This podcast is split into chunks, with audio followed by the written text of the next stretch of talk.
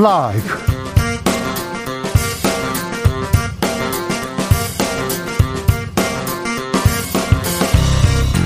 2022년 7월 21일 목요일입니다. 안녕하십니까. 주진우입니다.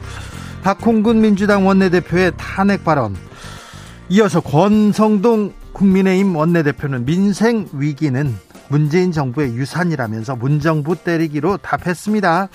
국민의힘에서는 권성동 체제를 놓고 김기현 의원 조기 전당대회 열자 안철수 의원은 권성동 체제로 가자 이렇게 윤핵관들 서로 입장 갈리고 있습니다. 윤석열 정부 그리고 국민의힘 지금 어디로 가고 있을까요? 보수 농객 이상돈 교수와 논해봅니다. 더불어민주당 당대표 예비 경선 컷오프가 일주일 앞으로 다가왔습니다. 단일화가 변수입니다. 이재명만 빼고 단일화하자 이렇게 주장하는데 실현 가능할까요? 이재명 의원은 뭐라고 할까요? 주스에서 살펴봅니다. 바이든 미국 대통령의 사우디 방문 빈손으로 끝났습니다. 이럴 거면 왜 갔냐 비판 이어집니다. 그러자 푸틴 대통령 바이든 보란 듯이 중동으로 향했습니다. 튀리키의 이란 대통령과 함께 반미 연대 과시했는데요. 아, 세계는 어디로 가는 걸까요? 지금은 글로벌 시대에서 바이든, 푸틴의 속내 들여다보겠습니다. 나비처럼 날아 벌처럼 쏜다. 여기는 주진우 라이브입니다. 오늘도 자중차에 겸손하고 진정성 있게 여러분과 함께 하겠습니다. 국회 지금 50일 넘게 공백 상태입니다. 원구성 오늘도 마무리 짓지 못했습니다.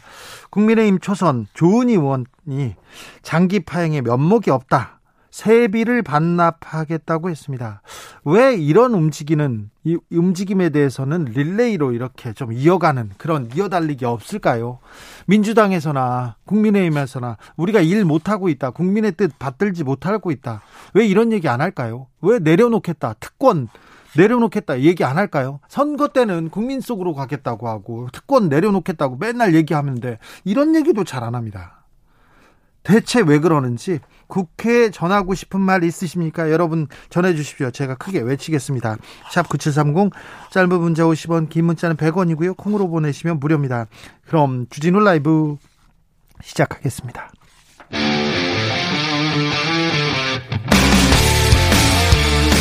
탐사보도 외길 인생 20년.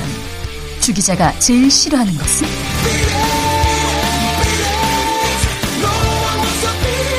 이 세상에서 비리와 부리가 사라지는 그날까지. 오늘도 흔들림 없이 주진우 라이브와 함께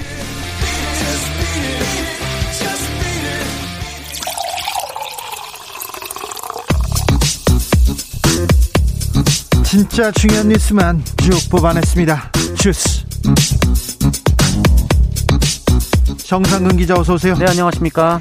오늘은 권성동 국민의힘 원내대표 교섭단체 대표 연설 했습니다. 네, 권성동 원내대표는 오늘 당내 문제로 걱정을 끼쳐드렸고 국회 정상화가 늦어지면서 민생 대책은 지연됐다라며 무한 책임을 통감한다라고 사과했습니다. 어, 그리고 다시 시작하겠다라면서 초심의 자세로 국민의 뜻을 섬기겠다라고 밝혔습니다. 이 내용은 기자들 기자들의 수다에서 자세하게 짚어보도록 하겠습니다. 권성동 대표의 사촌 동생이 음, 특혜를 받았다고요? 네, JTBC 보도였는데요. 어, 권성동 원내대표의 사촌 동생 권모 씨가 이 권성동 의원 지역구인 강원도 강릉에서 조명 업체를 운영한다라고 합니다. 그런데요. 어, 그런데 얼마 전 이 업체가 이 수의 계약 조건을 어기고 강릉시에서 사업을 따는 사실이 보도돼서 논란이 됐었는데요. 네. 어, 정부가 특별 감찰을 벌인 결과 문제가 있다라고 판단하고 관련 공무원을 징계할 것 그리고 이 업체에도 적절한 조치를 취할 것을 권고한 바 있습니다. 예. 어, 그런데 이 JTBC 보도의 핵심은 이러한 징계 절차가 진행된 뒤 에도 이 업체가 강릉시와 70건이 넘는 추가 계약을 맺었다라는 겁니다. 특혜 얘기가 나올 수밖에 없는데요. 이 내용도 2부에서 자세하게 짚어보겠습니다. 국민의힘 내부 여전히 어수선한, 어수선합니다. 당권 주자 김기현 전 원내대표 권성동 체제 비판하고 나섰습니다. 네, 김기현 전 국민의힘 원내대표는 오늘 CBS 라디오의 인터뷰에서 적극적으로 정책 비전을 제시하고 홍보해야 하는데 지금 별로 안 되고 있다라면서 어, 이렇게 비정상적인 임시 시스템으로는 역부족 아니냐는 말이 있다라는 말을 했습니다. 이 비정상적인 시스템이란 것이 현 직무대행 체제를 의미하는 것으로 해석되고 있는데요.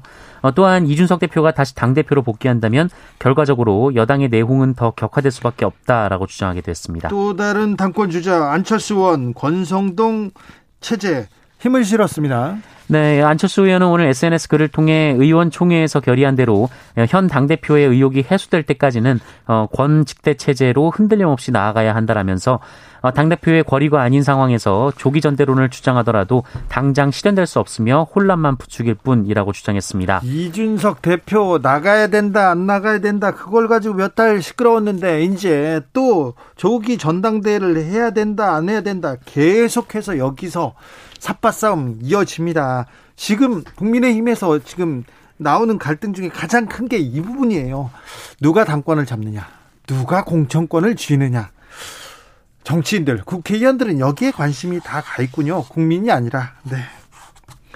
민주당으로 가보겠습니다. 민주당에서는 반 이재명 연합 공식화되고 있습니다. 네, 민주당 대표로 출마한 강병원 의원이 오늘 SNS를 통해서 이재명 의원을 제외한 이 당대표 후보들이 예비 경선 이전에 단일화할 것을 제안했습니다. 어, 강병원 의원은 이재명 의원을 제외한 97그룹 4인방부터 김민석, 설훈, 이동학 후보까지 7명이 출사표를 던질 이유가 없었다라면서 컷오프 이전에 본선 단일화 공동선언에 동참해달라라고 밝혔습니다. 다른 후보들 뭐라고 합니까? 어, 박용진 의원은 호응했는데요. 이 박용진 의원은 서로 다르니까 힘을 합치면 더 시너지 효과가 난다고 생각한다라고 말했습니다. 어, 하지만 이 97그룹의 또 다른 주자인 강훈식 의원은 현실적인 방법도 명확하지 않은 상황에서 어, 그런 논의가 되는 게 맞는지 잘 모르겠다라는 입장을 밝혔습니다. 이재명 의원 입장 나왔습니까? 어, 이재명 의원의 입장은 나오지 않았는데요. 이 다만 이재명 의원 측 인사들의 어, 비실명 보도가 나왔습니다. 어, 대선이 지방선거도 아니고 지방선거도 아니고 대선도 아니고 이 당내 선거에서 후보를 단일화하자는 건 본 적이 없다라는 얘기였고요. 또 각자의 지지 기반이 다 다른데 단일화 해봐야 플러스가 되지 않을 것이다라는 전망도 나왔다고 합니다. 자 이재명과 반 이재명 연합 어떻게 또 갈지 좀 지켜보겠습니다. 음. 북송된 북한 어민들의 증언이 달랐다 이런 보도가 나왔어요? 네, 정부 관계자가 언론에 한 이야기가 오늘 많이 보도가 됐는데요. 어, 민주당과 문재인 정부 측 인사들은 이 16명을 살해하고 북송된 것으로 알려진 북한 어민들이 그렇죠. 어, 도주 중 우리 군에게 잡혀서 신문을 받다가 어, 공통적으로 사람을 살해했다는 진술을 했다라면서 어, 이른바 강제 북송 논란에 반박하고 있는 상황입니다. 그렇죠. 어, 그런데 이 정부 관계자가 언론에 어, 사실은 이 두 어민의 증언이 많이 달랐다 이런 말을 했는데요. 어, 이 관계자는 이들이 살해했다고 증언한 사람들의 이름에 대한 기억이 다르고 또 이들의 증언을 토대로 합해도 이 전체 규모가 15명인지 16명인지도 파악되지 않을 정도로 달랐다. 어, 이런 주장을 했다고 합니다.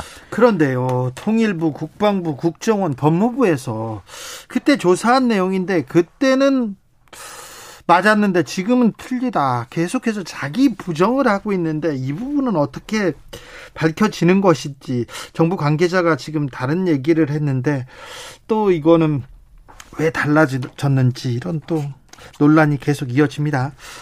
헌법재판소가 사후 통지 없는 통신 자료 수집은 헌법에 맞지 않다 결정했습니다. 네, 이동 통신사가 수사 정보 기관에 가입자의 이름과 주민번호, 주민등록번호 등 이 개인 정보를 제공하고도 이 정보 주체인 가입자에게 사후 통지를 하도 하지 않아도 되도 하지 않아도 되는 어, 현행법은 헌법에 어긋난다라는 헌법재판소 판단이 나왔습니다. 이 전기통신사업법 83조 3항인데요. 어, 위원 어, 결정이 내려졌는데 어, 헌법재판 어, 헌법 불합치 결정이 내려졌습니다. 어, 이에 따라 입법부가 관련법 개정을 하지 않는다면 심판 대상 조항은 내년 12월 31일 이후 효력을 상실합니다. 사실 사후 통지 안 하는 경우도 있는 것 같은데 이거는 좀 국민의 권리를 많이 침해하는 거 아닌가 그런 논란은 계속 됐습니다. 그런 문제 제기가 있었는데 이번에 헌법재판소에서 이렇게 결정했군요. 선거 기간 동안 집회나 모임을 금지한 것 위헌이다 이런 판결도 나왔습니다. 네, 어, 이 내용 잘 아실 것 같은데요. 네. 어, 선거에 영향을 미치게 하기 위한 집회나 모임을 금지한 공직선거법 조항이 어, 집회의 자유 그리고 정치적 표현의 자유를 침해한 어, 위헌이다라는 헌법재판소 판단이 나왔습니다. 네. 어, 심판 대상 조항은 공직선거법 제103조 3항에 선거 기간 중 선거에 영향을 미치기 위한 집회나 모임은 개최할 수 없다라는 부분과 네. 어, 이와 관련된 처벌 조항입니다. 네. 헌법재판소는 선거에서의 기회 균등 및 선거의 공정성에 구체적인 해악을 발생시키는 게 명백하다고 볼 수 없는 집회나 모임의 개최, 또 정치적 표현까지 금지하고 처벌하는 것은 이 과도하게 집회의 자유, 정치적 표현의 자유를 침해한다라고 판단했습니다. 표현의 자유를 침해한다. 이거 위헌 심판 신청 누가 했습니까? 본인이 하시지 않았습니까? 네네, 네. 제가 했었는데요. 제가 했어요. 그런데 왜 했냐면요. 이명박 정부 초기에 제가 어디 가서 말만 해도 글만 써도 뭘 해도 이렇게 사람이 따라다니면서 녹취를 해가지고 고소 고발을 계속 합니다. 그래가지고 이거 너무한 거 아니냐 이렇게 해서 그때 제가 위헌 신청을 한 첫 번째로 했던 게 선거인 선, 언론인들의 선거 운동 언론인들이 어, 선거와 관련된 비슷한 일을 하더라도 이거 좀 너무 어, 자유를 침해한다 이렇게 제가 위헌 신청을 내서 위헌 결정을 받았습니다. 법을 하나 고쳤고요. 여기 여기 여기 이번에는 선거 기간 중에는 동창회, 향후회, 종친회 모든 모임이 불법이에요. 그런데 어, 어떤 당인 뭐 어떤 여당과 가까운 사람이 하면 괜찮은데 야당 쪽에서 사람이 하지 않습니까? 그럼 불법이라는 거예요. 그러면서 제가 가서 아무 얘기나 어떤 얘기를 해도 정치적인 발언이다 그래가지고 막 고소 고발을 막 계속하는 거예요.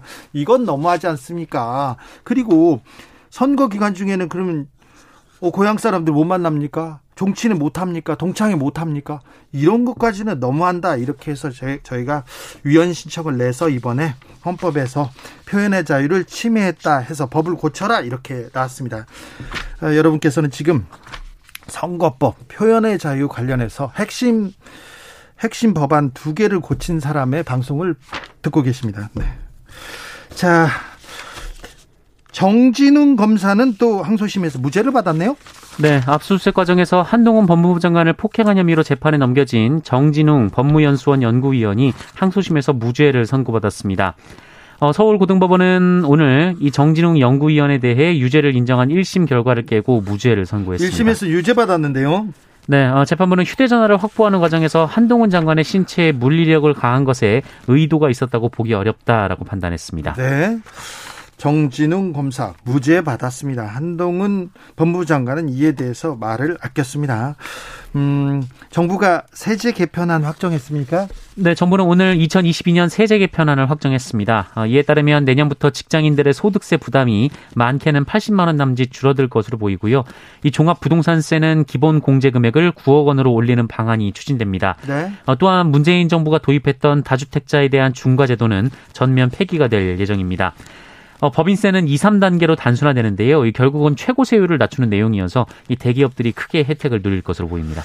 다주택자들도 이제 세금 어, 징벌적 세금 조금 세금을 많이 냈는데 이것도 폐기된다고요? 네. 대기업에 대한 세금들도 많이 또 폐기된다고요? 네, 그럴 계획입니다. 네. 서민들, 네, 약자를 위해서도 좀 세금을 많이 깎아주셨으면 하는 생각을 좀 해봅니다. 네. 왜 이렇게 이 세제 개편안이 나왔는데 먼저 부자들부터 혜택을 보고 어, 서민들은 부자들이 이렇게 내려주는 낙수 효과를 노려야 되는지 낙수 효과는 근거가 없다는 얘기가 나오기도 했습니다만 네, 이런 생각 들어 듭니다. 청와대를 베르사유 궁전처럼 만든다고요? 어, 네, 관련해서 오늘 문화체육관광부가 대통령실에서 업무 보고를 했는데요. 네. 어, 지난 5월 국민에게 개방한 청와대를 미술 전시장을 비롯해서 문화예술을 접목한 복합 문화단지로 조성하는 방안을 추진할 예정이라고 밝혔습니다. 어, 윤석열 대통령은 본관과 영빈관 등 이 청와대 공간이 국민의 복합 예술 공간이 될 수 있도록 기획하달라라고 밝혔는데요. 어, 이렇게 되면 정권이 바뀌더라도 다시 청와대를 활용할 수 없게 될 것이다라는 지적도 나오고 있습니다. 네, 그렇겠네요. 근데 아무튼 베르사유 궁전하고는 너무 다르기 때문에 성격이 다르기 때문에 어, 복합 문화단지로 바뀐다고 합니다. 대우조선 해양 문제 좀 빨리 풀려야 될 텐데 어, 아직은 풀리지 않고 있어요? 네, 타결 소식이 전해지지 않고 있습니다. 어, 임금이나 노동조합 활동 인정 등의 문제는 어느 정도 접점이 맞아가는 것 같은데요. 네. 어, 문제는 손해배상입니다. 아이고. 어, 노조는 임금 인상 요구와 별도로 이 파업 행위와 관련한 손해배상 소송 제기 계획의 철회를 요구했는데요. 어, 사측은 노력해보겠다라고 구두상으로 약속했다가 이 개별 협력사가 결정한 문제이기 때문에 어, 협상 내용으로는 받아들일 수 없다라고 밝혔다고 합니다. 계속 사측은 뒤로 빠집니다. 네, 현재까지 사측이 노조를 상대로 손해배상 소송을 제기한 것은 없는데요. 어, 다만 일부 협력사가 소송 의지를 밝히고 있는 것으로 전해졌습니다. 어, 또한 노조는 업체 폐업으로 직장을 잃은 조합원 수십 명에 대한 고용을 어, 약속해달라라고 요구하기도 했는데요. 사측은 다른 업체에서 근무하던 직원의 고용을 보장할 수는 없다라고 거부했고요. 어, 다만 실업급여를 받는 9개월 이후에도 취업이 안 되면 취업 알선은 하겠다라고 제안했다 합니다. 알선은 하겠다 제안했다고요? 정부에서는 뭐라고 합니까? 네, 일단 경찰은 이 하청업체 노조원들이 농성 중인 경남 거제 옥포조선소에 인력을 투입하는 것을 논의하고 있다. 아, 이런 보도 나왔습니다. 네.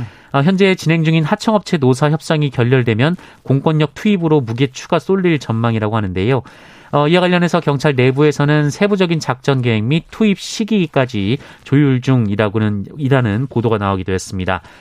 어, 한편 민주노총 중앙집행위원 어, 중앙집행위원회는 어, 오포 조선소 정문에서 기자회견을 열고 정부가 폭력 진압을 시도한다면 민주노총은 윤석열 정부를 반노동 폭력 정권으로 규정하고 정권 퇴진 운동에 나설 것이라고 경고했습니다. 네. 파업을 주도하고 파업에 나서지 않습니까? 그러면 음, 그 사람들은 감옥에 갈 것은 거의 뭐라고 해야 되나요?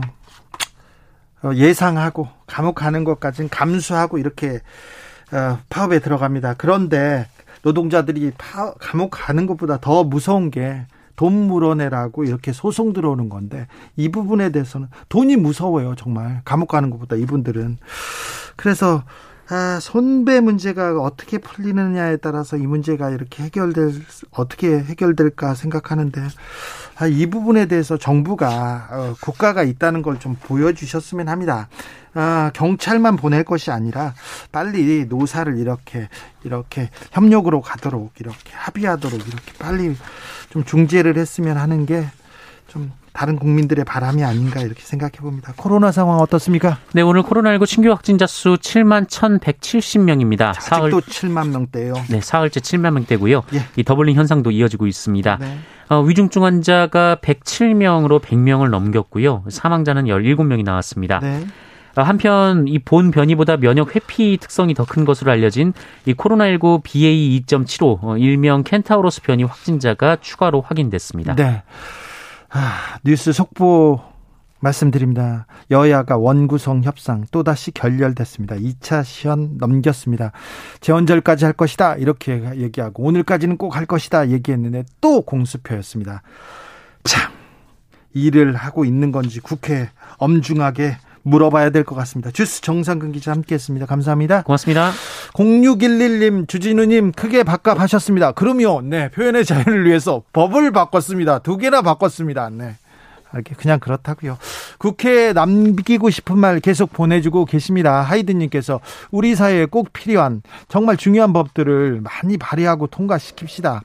오늘 헌재 불합치 판결 나온 검찰의 검찰에 영장 없는 통신 자료 조회 방지법도 있고요. 이런 거 법을 만들어야죠. 국회가 만들어야 될 거 아닙니까? 뭐 하고 계세요? 4689님 국회 국민의 세금으로 일하시는 국회의원들 월급값 하셔야 됩니다. 월급 너무 많이 받습니다. 국민들에 비해서도 너무 많이 받습니다. 선진국하고 이렇게 비교해도 우리나라 의원들이 가지고 있는 특혜 그리고 권한 그리고 받는 돈 수당 노라도 나와요 노라도 그리고 뭐 후원금 받죠. 보좌관들, 비서관들 있죠. 8명씩 이렇게 사무실 다 얻어주죠. 차 쓰라고 이렇게 돈, 차, 그런 것도 다 주죠. 너무 많이 가져가요. 그런데 일은 안 합니다. 2095님, 선거 다시 하고 싶네요. 그래봤자 겠지만요. 아니, 그렇지 않습니다. 네, 국민 무서운지 알아야 됩니다. 4783님, 그때는 맞고 지금은 틀리다. 좀 그만하고 앞으로 좀 나갑시다. 얘기하십니다. 김선호님, 우리 모두의 응원이 부족한 것 같습니다. 큰 박수 보내줍시다. 그러면 더 열심히 잘하겠지요. 김선호님, 네. 성인이시네요. 네. 두 달째 저런데 박수를 치자. 아, 네. 이것도 좋은 방법인 것 같습니다. 아, 국회에 박수를 보내겠습니다. 좀 잘해달라고요. 9755님, 의원수 많아요. 사공이 너무 많으니 배를 산으로 몰고 가려고 합니다. 도대체 선거 끝나면 국민은 안중에 없어요. 네. 아, 그런 것도 있지만 국회의원 수보다는 국회의원들의 권한 그리고 월급을 조금 줄여놓으면요 반이나 반내 반으로 이렇게 줄여놓으면 정말 어, 국민을 위해서 그 국민을 위해서 정치를 위해서 열심히 하는 그런 사람들이 아, 국회의원이 되지 않을까 그런 생각도 좀 해봅니다. 3089님 일은 국민들만 하나요? 물가 걱정 나라 걱정은 국민들만 하나요? 주라에서 좀 외쳐주세요. 너무 답답해요. 일 좀 해라 이 국회의원들아 이렇게 제가 계속 얘기하겠습니다. 교통정보센터 다녀오겠습니다. 오수미 씨.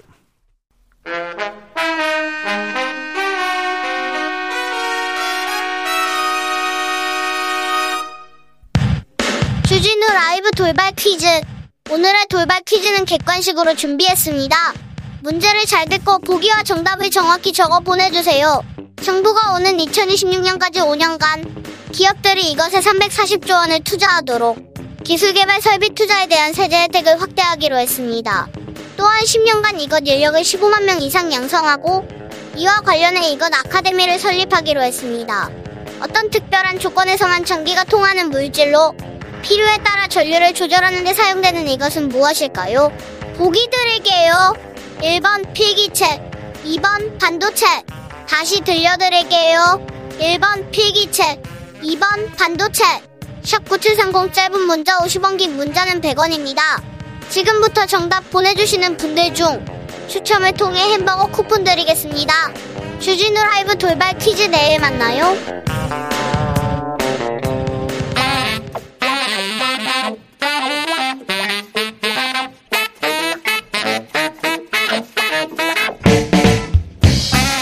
세계는 넓고 이슈는 많다. 우리의 시야를 국제적으로 넓혀 보겠습니다. 국내 뉴스, 국제 이슈 다 덤벼라. 지금은 글로벌 시대.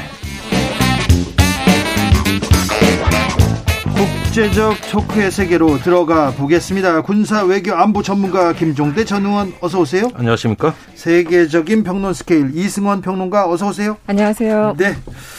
잘 계시죠? 아우 뭐 그럴 수가 없어요. 왜요? 나라가 너무 어렵습니다. 나라가 예. 네, 나라 걱정해. 네. 잘 계십니까, 평론가님은? 아니요. 네. 뉴스 읽기가 겁납니다. 네. 가슴이 아픕니다. 뉴스를 전해줘야 돼서. 자, 네. 북한 인권 국제 협력 대사. 네. 문재인 정부에서는 공석이었는데요. 윤석열 정부에서 임명했습니다. 이게 어떤 의미가 있습니까, 의원님? 예, 뭐 사실은 정의용 전 안보실장 외교부 장관도 이 대사를 지낸 적이 있고 네. 또 나름대로는 북한 인권에 대한 국제적 관심을 이렇게 표명한다는 건 그 자체로는 뭐 나쁜 일이 아닙니다. 있을 수 있는 일이고 어, 충분히 또 관심을 기울일 부분이죠. 다소 좀 진보 정권이 대부분 북한 인권에 좀 약간 불편해했던 네. 이런 측면은 분명히 있습니다. 근데 여기에서 지금 인권이라고 얘기하는 게 뭘 말하는 거냐? 어, 통상 인권이라면 자유권, 생존권, 정치적 자유를 얘기하는 건데 네. 북한의 방역 물품이라든가 쌀 이런 인도적 지원은 생존권이고 분명한 인권이거든요. 예. 근데 이건 쏙 빼고 정치적인 자유만 갖다 인권이라 그러면은 이거는 인권의 무기화입니다. 예, 북한- 그런 점에서 조금 예. 이 정부가 예. 어떤 인권으로 북한을 바라보느냐 이거에 따라 뭐 천차만별일 수 있다. 북- 북한 인권이라 네. 미국 보수파 그리고 우리 보수당도 북한 인권을 계속 부르짖어요. 예. 인권을 그런데 어, 비라를 뿌릴 때 그다음에 탈북자들 그건 이 문제 정치적인 때, 거죠. 이- 이런 때 인권인데 북한의 진짜 실효적 실질적인 인권을 위해서 조금 노력했으면 좋겠어요. 그렇습니다. 예. 빨리 그러면은 인도주의적 지원도 인권의 영역에서 바라보고 좀 시야를 넓히면 어떨까 하는 생각이 들어요. 네, 이탈리아 대통령 마리오 드라기 총리는 사임했습니다. 사임을 수용했습니다. 그 영국 총리는 어떻게 됩니까? 이제 한 두 달 안에 결정이 나는데요. 네. 당원 16만 명이 우편 투표를 통해서 결정한다고 합니다. 당원 16만 네, 명이 그렇죠. 네, 지금 영국. 별로 별로 안 돼요.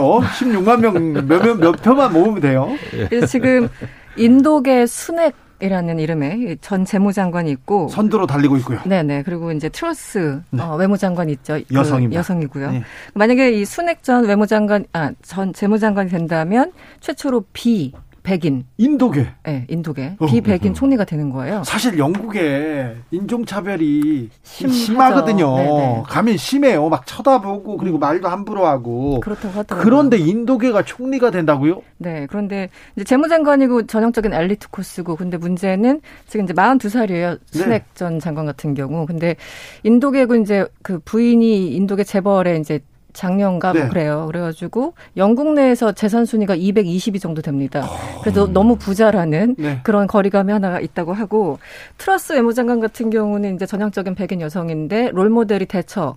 어, 마가렛 음. 대처라고 합니다. 그래서 옷 스타일까지 다 비슷하게 한다고 해서 오히려 구설수에 오를 정도로. 어허. 근데 굉장히 강경파, 그 브렉시트를 해야 된다는 강경파, 그리고 어, 경제 활성화를 위해서 당장 자기는 법인세를 내리겠다, 총리가 된다면 이렇게 얘기를 하고 있어서 일단 경제적인 부분부터 그 둘이 굉장히 좀 부딪히는 부분이 있습니다. 그래서 누가 될지 굉장히 재밌어질 것 같습니다. 네. 네. 일본 총리를 박진 외교부 장관이 만났습니다. 기시다 총리를 만났는데 조금 진전이 있습니까? 예, 이게 셔틀 정상 외교를 복원하자. 예. 이 한마디가 전략 목표인 것 같아요. 그래서 조만간에 네. 한일 정상회담을 하자. 이 얘기가 또 나왔어요. 벌써 몇 번째입니까, 이거? 이것도 한국이 주장했습니까? 아, 물론이죠. 예. 네. 그 벌써 몇 번째예요. 그런데 그 지금 참의원 선거가 끝나면 곧 정상회담이 성사될 거라 그러는데 아직까지도 예. 오그 전혀 기미가 안 보이는 이유가 아베 추모 분위기에서 네. 오히려 그 보수당에 어떤 한국 견제 그 정서가 더 커져 버려 가지고 그렇게 쉽지 않다는 게 일본 언론의 반응입니다. 네. 우리 쪽은 뭔가 성과가 있었다 그러는데 일본 언론은 전혀 아니에요. 음. 거기에다가 지금 어떤 목에 가시처럼 박혀 있는 게 강제징용 노동자 배상 문제, 그 일본 기업의 현금화 문제, 네. 이 문제인데 여기에 대해서도 어 박진 장관의 어떤 그 일본에서의 그 어조를 보면은 우리 정부가 민관 합동위원회를 만들어 가지고 열심히 노력하고 있으니 그런데 우리 힘 갖고는 안 되네. 일본도 좀 성의를 보여줘라. 이런 이야기거든요. 그런데 일본은 그렇게 호락호락하질 않아요. 그러니까 한국 정부가 그럼 해결해 와라. 그러니까 이게 지금 어떻게 보면은 우리 국민 여론과 일본의 보수층 사이에서 우리 외교부가 끼어버린 거 아니냐. 이런 느낌까지 들은. 너무 네. 지금 일본 일본 총리한테 정상회담하자 정상회담하자 만나자 만나자 하다가 지금 약간 입지가 애매해졌어요. 네. 지금 보통 이제 어떤 자리나 그렇지만 국제 무대에서 외교 의전이라는 게 있잖아요. 그리고 이제 프로토콜도 있고. 네. 기본적으로 해야 되는 게 있어요. 그런데 거기서 몇 개라도 어긋난다면 아 얘네들이 우리를 굉장히 홀대하는구나라는 이제 평가가 나오기 마련인데 대표적으로 이런 겁니다. 이번에 박진 외무장관이 갔어요. 양국 이제 장관이 그렇게 만난 거는 4년 7개월 만인가 그렇습니다. 굉장히 어, 오랜만에 네네. 만난 거예요. 그런데 보통 우리 외교 장관 회담 어떤 장관 회담이든 모두 발언은 공개하잖아요. 그러니까 모두 발언에 대해서 제대로 뭐 할 게 없으면 어, 날씨가 좋네요. 뭐 덕담이라도 하고 뭐 이래야 되는데 모두 발언 없었어요.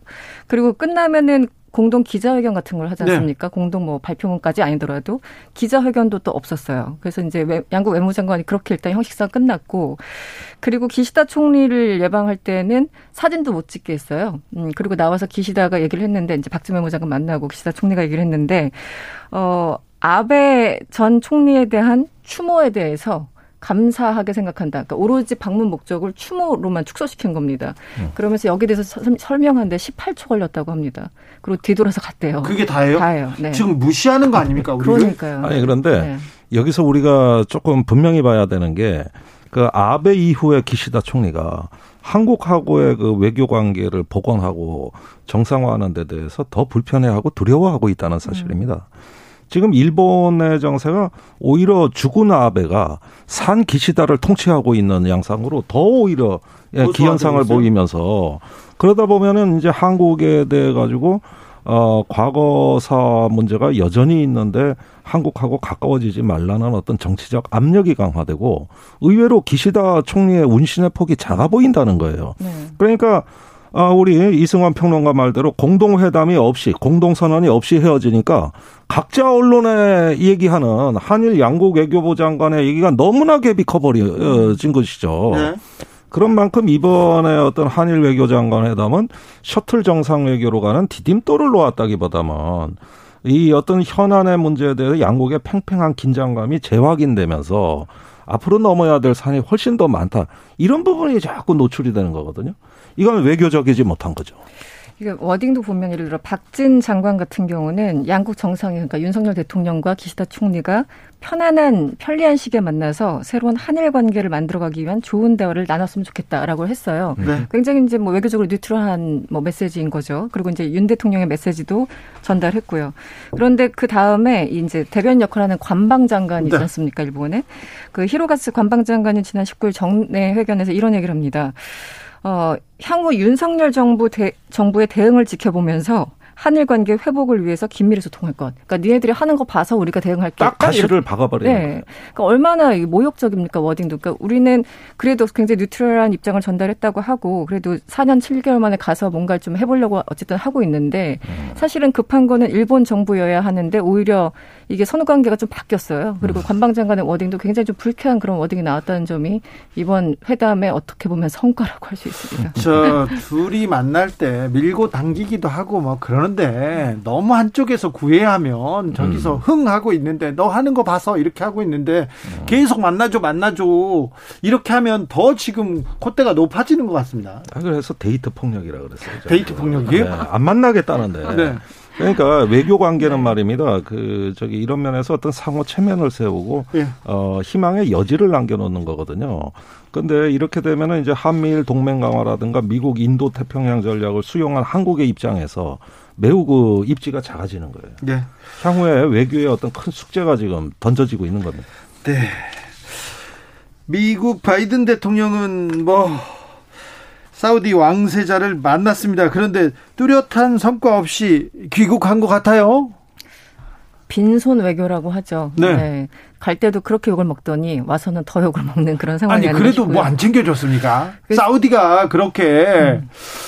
뭐 그렇게 박한 동네가 아닌데 지금까지 미국의 그냥 저금통이었습니까? 아니었습니까? 그 양쪽이 굉장히 우방이었죠. 지난 예. 45년부터 루즈벨트 대통령과 당시 그 사우디의 왕이 만나서 왜 오일을 줄 테니 우리한테 안보를 책임져라. 뭐 이래가지고 네. 이제 서로 그때부터 쭉 한 70년 동맹이라고 할 수 있죠. 물론 up and down 관계가 좀 안 좋아진 적도 있었지만 그런데 이번에는 역대급 실패라고 할 수 있고 역대급이요? 네, 그 정상회담이 이렇게까지 그 내용 없이 끝나는 게 있었나 싶을 정도예요. 아니 보통 좀 네. 정상회담은 의례적으로 만나는 거고 이미 실무관에서 다, 다 그렇죠. 합의가 돼 있고 거기 가서 뭐 일그로 가는 거 아닙니까? 그러니까 근데 아무것도 안 돼 있었고 일단 지금 우크라이나 전쟁 때문에 러시아를 견제하자라는 그런 안보적인 문제가 있었고 가장 중요하게는 원유 추가 생산이었잖아요. 네. 근데 여기에 대해서 얘기하지 않았고 이란을 그 이제 견제하기 위해서 아랍 국가들 좀 협력을 하자 안보 협력을 하자 이제 세 가지 의제가 주로 됐었는데 여기에 대해서도 딱히 뚜렷한 말을 하지 않았어요. 또 이스라엘과 또 관계가 있으니까.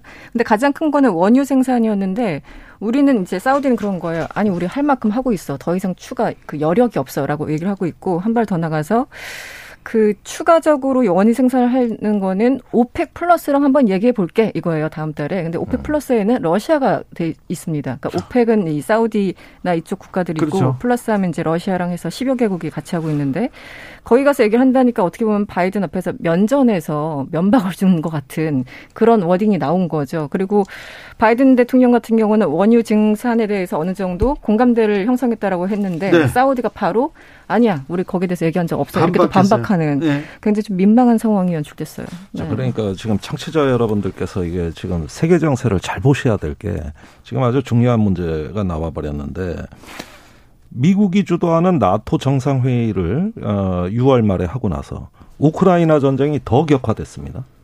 그렇게 보면 이 나토 정상회담의 표방한 세 가지 가치 억제와 방어와 협력이 성공한 겁니까? 지금 더 나빠졌어요.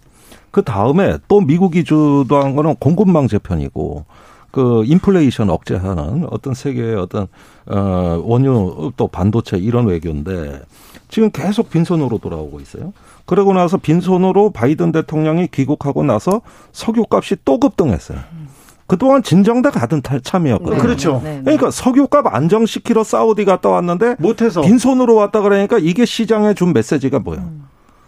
그걸 기다렸다는 듯이 원유값이 또 올라버리니까 아니 그러면 차라리 안 간만도 못한 경우가 됐죠. 아니 전 세계 물가를 위해서도 조금 성과를 내야 될 거 아닙니까? 예, 거기에다가 저기 인권 외교, 인권의 가치를 수호한다는 금형성도 무너졌다. 네. 이래서 CNN 폴리티크지가 일제히 비난 그 기사를 내보내고 있단 말입니다. 지금 우리가 여기서 인식해야 될 거는 미국의 지도력이 과연 예전만 같냐? 이 신뢰할 만한 지도력인가? 우크라이나 전쟁, 사우디 이런 부분들을 봤을 때 주, 저기 세계 여러 나라로부터 의심을 불러일으키고 있는 거예요. 예. 이런 점들이 이제 계속 그 신호가 누적됐을 때 지금 미국 주도의 이 자유주의 질서, 어떤 인권과 민주주의 질서에 위협이 없겠냐는 것이죠. 그 경제적인 어떤 그 교란으로부터 시작되는 이 퍼펙트 스톰이라는 담론을 과연 감당할 수 있느냐 이런 불안이 조성된 겁니다. 그런 면에서 이번 사우디 방문은 재앙이에요. 재앙 수준입니까? 예. 그런데 미국의 외교력 전 세계에서 좀 의심받고 있어요. 그런데 우리 외교 정책은 오직 미국만 외치고 있는 것 같은데 우리는 어떤 점을 그러니까 이 됩니까? 부분에서 가장 중요한 거는 지금 저기 우리가 뭐 자꾸 외교부 장관이 나간다 그랬지만 더 중요한 건 제니 델런 재무부 장관이 지금 한국에 맞죠? 와서 네. 윤석열 대통령 만나고 추경호 재무 어, 경제부총리하고 현 저기 대화한 거거든요. 네. 근데 그 엘리언 장관이 지금 중국과 협력하겠다고 하고 있단 말입니다. 그러니까요. 그러니까 이럴 때 줄서기 정치가 과연 줄서기 외교가 맞느냐는 거예요. 줄서기가 아니라 살피기. 이게 지금 한꺼풀만 벗겨보니까 신냉전이라고 그랬는데 각자 도생의 세계 아니냐. 예. 예. 국익이 우선 아니냐. 그렇다면 이게 세계가 어떻게 돌아가는 거냐. 면밀히 살피는 외교가 우선이지 줄 서는 외교가 우선이냐는 것이죠. 예. 살피기가 줄 서기보다 훨씬 합리적이라. 살피기 해라. 굉장히 그 이중적인 모습이죠. 본인들은 이제 그 어제 바이든 대통령 기자들 만나서 한 열흘 안에 중국 시진핑 주석과 대화할 수 있을 거라고 얘기를 했었어요. 네, 열흘 안에 만날 수도 있다고 얘기했어요. 네, 그동안 이제 화상 회담이나 전화 통화로 한 네 차례 만났지만 대면 회담은 한 적이 없거든요. 네. 그래서 이제 이번에는 형식에 대해서 얘기하지 않, 않았는데 시기를 특정했다라는 건 물밑으로 상당 부분 진행됐다는 그렇죠. 뜻이죠. 그리고 그 의원님 말씀하신 것처럼 제니 옐런 같은 경우는 뭐 얼마 전에 이 중국 측과 통화해가지고 관세에 대해서도 유호, 얘기를 하고 부총리 네 부총리 네. 네. 그러니까 이런 거예요 우리나라 와서는 중국과 모든 것을 다 끊어라라고 얘기를 하고 있고 뭐 치포니 뭐니 해가지고 다 끊어라라 얘기하고 있고 정작 본인들은 시진핑 주석 이제 열흘 뒤에 만나가지고 무슨 얘기를 하겠죠 그리고 또 트럼프 때 그 관세를 엄청나게 이제 올렸잖아요 네. 이제 그걸 좀 낮추는 얘기를 또 하겠죠 네. 네. 그리고 이제 제니 옐런 같은 경우는 관세를 조정해서 어, 좀 지금 인플레를 조금 낮춰야 된다는 그런 입장인 거거든요. 예. 그러니까 미국이 한국에 와서 하는 이 모든 메시지와 본인들이 하고 있는 메시지가 정확하게 어긋나고 있다. 예. 그런 와중에 이중 신호입니다. 네. 우리 정부는 중심을 못 잡고 음. 그냥 그 미국 알이 뭐를 하고 있는 그런 상황인 거죠. 그러니까 답답합니다. 예, 네. 이 미국의 지도력에 있어서 지금 세계가 제일 우려하는 게 이런 이중적 신호의 발신이에요. 네. 이게 굉장히 어려운 문제입니다. 그렇죠. 그렇다면 지금 치포 얘기도 하셨습니다만은 이 반도체 동맹에 우리가 지금 긍정적인 반응을 보이고 있거든요. 8월까지 미국에 답변을 줘야 돼요. 네. 그러면 일본, 대만은 참여하겠다는 겁니다. 반도체 예. 동맹에. 그런데 우리가 참여하는 걸 중국은 굉장히 중대한 문제로 봐요. 예. 일본, 대만은 쟤들은 뭐 원래 당연히 하는 거고. 그러면 한국인데 지금 저 우리 삼성전자, SK 하이닉스 중국 가 있거든요. 예. 그리고 현지에서 매출액이 30%예요. 그렇다면 이건 근, 근간을 흔들어대는 한국 경제의 가장 큰 문제입니다. 그런데 이런 반도체 칩4 동맹이라는 거를 8월까지 하고 또 거기에다가 이제 원유 가격 상한제 여기에도 우리가 뛰어들면 이거는 걸프 국가들 원유국들하고의 협력에 있어 가지고 다 문제가 될 수가 있어요. 네. 그러니까 청구서가 이렇게 막 날라오는 거예요. 그러는 동안에 미중 관계는 또 경제적인 협력으로 가고 있는 것이죠. 아이고. 그러니까 굉장히 혼란스러운데 이럴 때 어떤 이데올로기적인 당파적인 판단은 정말 금물입니다. 저 푸틴은 또 이란을 찾았습니다. 반미 연대를 과시하고 있어요. 튀르키예랑 이란 이렇게 사진도 찍고 웃고 있던데요. 이거는 어떤 영향을 미칩니까? 예, 역시 그 바이든의 중동 방안에 대한 대응 외교라고 저는 생각이 들고 어, 이란도 같지만은 그 튀르키예 과거 터키 네. 예, 에르도안 대통령하고도 정상회담을 했단 말이죠. 네. 어, 이렇게 보면은 그 오히려 푸틴이 경제를 무기화하고 그러면서도 어떤 그 자신의 영향력을 외교의 자산으로 구체화하면서 오히려 미국과의 천하 삼분지계 그러니까 미국, 중국, 러시아 세력권 이런 천하 삼분지계라는 푸틴의 원래 기획이 지금 먹혀 들어가는 거 아니냐 또는 어떤 접근하고 있는 거 아니냐 이런 느낌이 드는 것이죠. 외교력을 오히려 푸틴이 보여주고 있어요? 예, 그런 점에서 지금 우크라이나 전쟁은 전투는 어 푸틴이 지고 있지만 음. 전쟁은 푸틴이 이길지도 모릅니다. 음, 그러니까 그렇죠. 이런 점에서는 이 어떤 복합적인 메타 갈등이라 그럽니다. 이것이 하나의 차원에서만 이루어지는 전쟁이 아니라 다차원적이고 복합적인 메타 갈등의 세계로 엮이고 있는 거거든요. 그 종착점은 어디냐? 천하 삼분지계죠. 이게 푸틴의 계획이거든요. 그 이스라엘과 이제 사우디 등등 바이든의 중동 순방을 마치자마자 푸틴 대통령이 현지 시간 19일 이란을 찾습니다. 네. 그래서 이란의 라이시 대통령과 그 터키의 튀르키예의 에르도안 대통령과 또 이란에는 최고 지도자라고 하메네이가 있지 않습니까? 네. 근데 제가 아까 그 외교 프로토콜 말씀드렸잖아요. 그러니까 음. 사진 한 장을 보면 이 사람들이 홀대하는지 그렇죠. 네, 뭐 다 알아요. 매우 중요합니다. 네. 사진 한 장이 굉장히 재밌습니다. 완전히 하얀 방 안에 의자가 그냥 딱 세 개가 있어요. 예. 그래서 굉장히 좀 썰렁하긴 합니다. 어, 근데 그게 음. 최고 지도자 하메네이 방이라고 해요. 그런데 의자 배치가 있는데 당연히 최고 지도자가 이제 사진을 봤을 때 왼쪽에 있고 여기 이제 대통령과 아, 푸틴 대통령이 같이 있는데 보통 푸틴 대통령이 마크롱 대통령이나 만날 때 5미터 긴 탁자 놓고 해가지고 그렇죠. 도대체 대화가 되는 거냐 확성기 틀어놨냐 막 이랬잖아요. 네네. 샤우팅 뭐 외교 뭐 이런 네. 얘기 나왔죠. 근데 이번에 무려 2미터. 아까 굉장히 가까이 앉은 거예요. 네. 그러니까 푸틴 입장에서는 평소보다 반 이상 가까이 앉은 네. 거라서 이렇게 가까이 앉을 수 있냐라는 하나의 메시지가 있었고, 그러니까 그만큼 푸틴이 급하고 또 이제 동지가 필요하다는 뜻이겠죠. 그리고 에르도안 대통령을 만났을 때 보통 푸틴 같은 경우는 1시간, 4시간 이렇게 늦는 건 늦죠. 기본인데. 늦, 늦장, 늦, 늦, 뭐 지각 대장이 아닙니까? 예, 전에 문재인 대통령 만날 때도 1시간 늦었고 박근혜 대통령 1시간 반 늦었고 이랬습니다. 메르켈은 5시간 정도 늦었죠. 근데 이번에 무려 44초 일찍 가서 에르도안 어. 터키 대통령을 기다리고 있었어요. 음. 그러니까 이 얘기는 이제 푸틴도 굉장히 그 동병상련이라고 여러 가지 이제 우근이 필요한 그런 상황인데 이번에 그런 겁니다. 그러니까 이란이나 러시아 같은 경우는 서로 이제 뭐 가스든 가스가 됐던 뭐 원유가 됐던 서로 이제 필요한 상황이고 동지적인 상황이 필요한 거고 이것은 또 안보적으로 보더라도 이제 미국은 중동 아랍국들을 그 이제 협력을 이끌어내서 이란을 견제하려고 하는 거잖아요. 그러니까 네. 이란 입장에서는 미국이 워낙 싫으니까 러시아라도 불러들여가지고 같이 뭔가 전선을 맞, 맞붙이자 이런 이런 입장이기 때문에 이번에 뭐 가서 푸틴 같은 경우는 52조 원 이상 천연가스 개발하겠다고 그 협약까지 맺은 정도였거든요. 그래서 굉장히 돈을 엄청 벌어서 그것을 다시 이란과 이제 협력하는 데 쓰고 이런 관계가 지속되고 있고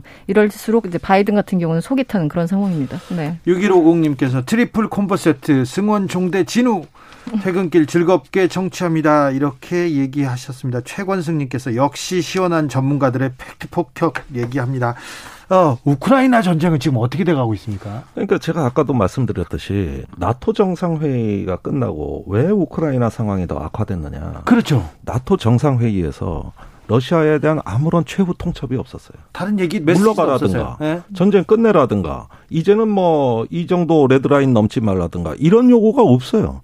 그러니까 그 회의가 끝나고 푸틴이 웃더라고. 음. 그리고 계속 또 공격을 격화시켰는데 CNN에 미사일 3천 발을 네. 그 남부나 동부 도시에 그 폭격을 했다는 겁니다. 그런데 그 기종을 네. 보니까 예. 구형 미사일을 다 쐈어요. 제거품 그 뭐. 네. 있는 그다음에 거를. 심지어는 대공 미사일을 지상 공격용으로도 썼어요. 비정상적인 사용입니다. 네. 이건 뭘 말하는 거냐면은 마지막 미사일 갖고 있는 여력을 몽땅 다 동원해 가지고 어 주요 도시에 대한 초토화 작전을 하고 예. 그 다음에 여기서 이제 놀라운 대목이 나오는데 어 러시아가 현재 점령한 그 루안스크 도네츠크를 넘어 가지고 어 영토를 확장하는 추가 공격을 하겠다고 엄포를 놔버린 겁니다. 그러면은 서구에서 은근히 기대했던 건 뭘까요? 여기서 이제 전쟁을 멈추. 이 현재 전선에서 네. 휴전 선 거서 이제 중지하는 모델, 한반도 모델이죠. 네. 예, 이런 어떤 걸 내심 기대해 왔는데 러시아가 이 기대를 정면에서 걷어차고 그것을 입증하기 위해서 미사일을 날려 보낸 겁니다. 심지어 공중에서 순항 미사일은 멀리 나가는 미사일이거든요. 예, 이런 것들을 갖다가 내륙의 도시로 이제 점점 더 확대됐고 하루에 2, 30명씩 사상자가 발생했어요. 그렇다면 제가 보기에는 이 이야기는 이제 푸틴이 그 한때 키우에 갔다가 조금 어려움을 많이 겪었잖아요. 그러나 동남부에서는 자기들이 유리한 전장이기 때문에 여기에서 전세를 계속 확장해서 우크라이나 사태를 악화시키고 당분간 우크라이나하고는 정전협정, 평화협정 이런 협상 안 한다. 이렇게 돼버리니까 그러면은 공급망 위기에 쩔쩔매는 서구 사회가 조금 수세에 몰릴 수도 있는 겁니다. 이럴 때 어떻게 억제하고 방어하느냐가 굉장히 중요한 거거든요. 그런 점에서는 저번 그 나토 정상회의가 좀 아쉬웠던 겁니다. 음. 그때 그래도 뭐 나토 그 인력도 늘리고 각국의 뭐 GDP 대비 2%까지 국방력을 이제 향상시킨다 여러 가지 합의 있었는데 그건 이제 앞으로 나토가 잘해보자 약간 이런 거였고 음. 러시아에 주는 아주 직접적인 메시지는 의원님 말씀하신 것처럼 없었던 거죠. 그리고 오히려 음. 지금 그 러시아 라브로프 외교 장관 같은 경우는 지난 20일이었는데 어뭐 중거리 미사일 그러니까 그 장거리 무기 지원을 계속한다면 우리는 우크라이나를 더 공격할 거야라고 이제 대놓고 얘기를 하고 있어요. 네. 그리고 지금 평화 협상이 끝났기 때문에 그 부결됐기 때문에 남부 지역을 어, 장악할 수밖에 없다라고 네. 이제 공개적으로 얘기를 하고 있는데 네. 그 얘기는 그런 거죠. 그러니까 약간 그 나토의 그 모임 자체를 굉장히 비웃은 겁니다. 지금 러시아 입장에서는. 그렇죠, 이거. 네, 그래서 저번에 왜 키신저가 초반에 키신저 전 외무장관이 네. 현실 정치를 좀 봐라. 그리고 네. 그 동부 쪽 어느 정도 좀 양보하더라도 해야 된다라고 했던 네. 게 지금 다시 좀 아쉬워지는 순간이 그러니까 아닌가 키신저 주장은 네, 네. 러시아의 세력권을 인정해 주라는 거예요. 네. 그 세력권을 왜 부정하느냐는 거죠. 음. 예, 같은 그 어, 주장들이 일부 학자들에게 촘스키 선생도 비슷한 네, 얘기했습니다. 예, 그런데 이건 이제 현실 정치로 보자는 음. 건데 자꾸 워싱턴의 전략가들이 도덕의 관점으로 전쟁을 보는다는 음. 것이죠. 자유주의 대 어, 권위주의 네. 이런 식의 말이죠. 이종호님께서 근본적인 문제는 푸틴인데 미국만 비난하는 건 아니라고 봅니다. 전쟁을 일으킨 사람은 푸틴이 맞죠. 전쟁광 푸틴인데 비난은 해야죠. 그런데 음. 현실적으로 풀어보자는 얘기인가요? 그러니까 지금까지 그 충분히 규탄을 하겠지만은 지금은 출구 전략. 네. 어떻게 이 전쟁을 지혜롭게 마무리할 것인가. 네. 예, 전쟁을 하는 목적은 그건 분명합니다. 푸틴이 쳐들어왔으니까. 예. 침략자를 물리치는 건 당연한 거예요. 네. 그러나 어떤 전쟁이든 어떻게 종결할 것인가도 같이 고민해야 그렇죠. 되는 거거든요. 그렇죠. 네. 그 점이 지금 우리 어려움이라는 거예요. 그러면 평화 평화를 지켜야죠. 평화를. 그런데요, 의원님 KF-21이 첫 비행에 성공했습니다. 이거. 어떤 의미를 가집니까? 아 이거는 전 세계적으로 큰 의미가 있습니다. 예. 이제 한국이 중견 군사 강국으로 가는 건데. 네. 독자적인 초음속 그 전투기를 개발한 나라가 전 세계에 많지가 않아요. 독자적으로 만들었습니까? 네, 우리가 한 일곱 번째인데 네. 최근에 누리호 발사 성공하고 이게 음. 맞물려 들어갈 음. 때 이랬을 때 이건 수출까지도 염두에 둔 전투기고 미래의 스텔스기로 진화할 수 있는 잠재력을 갖고 있어요. 그래요? 음. 그 그러니까 하나의 플랫폼을 만들어 놓으면 여기서 진화하는 거거든요. 예.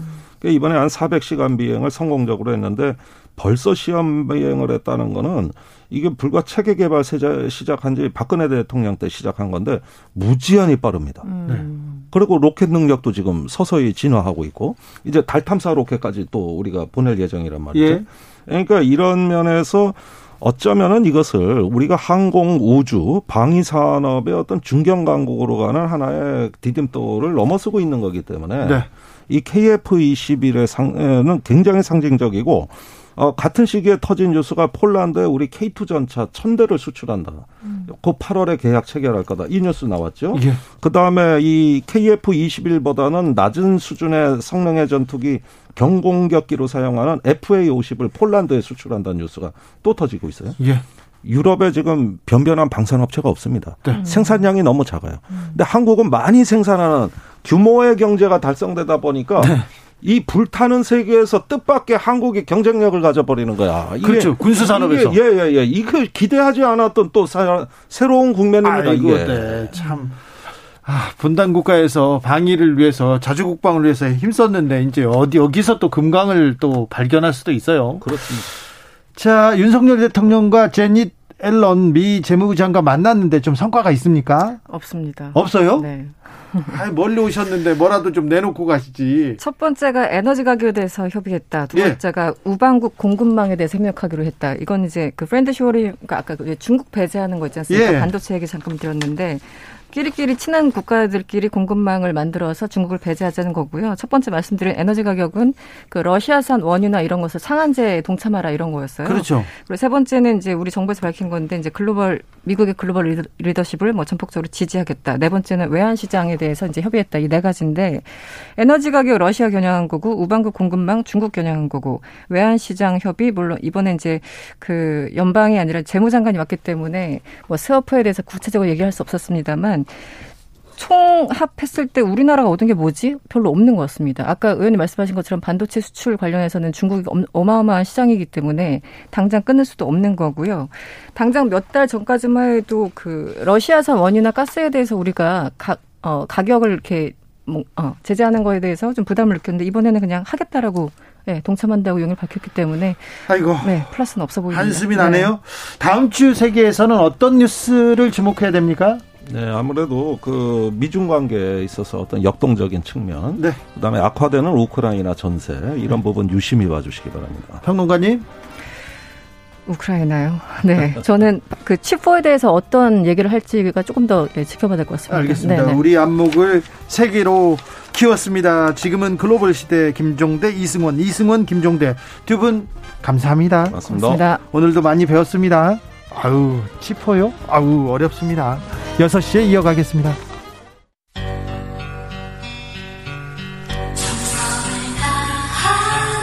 정성을 다하는 국민의 방송 KBS 주진우 라이브 그냥 그렇다고요.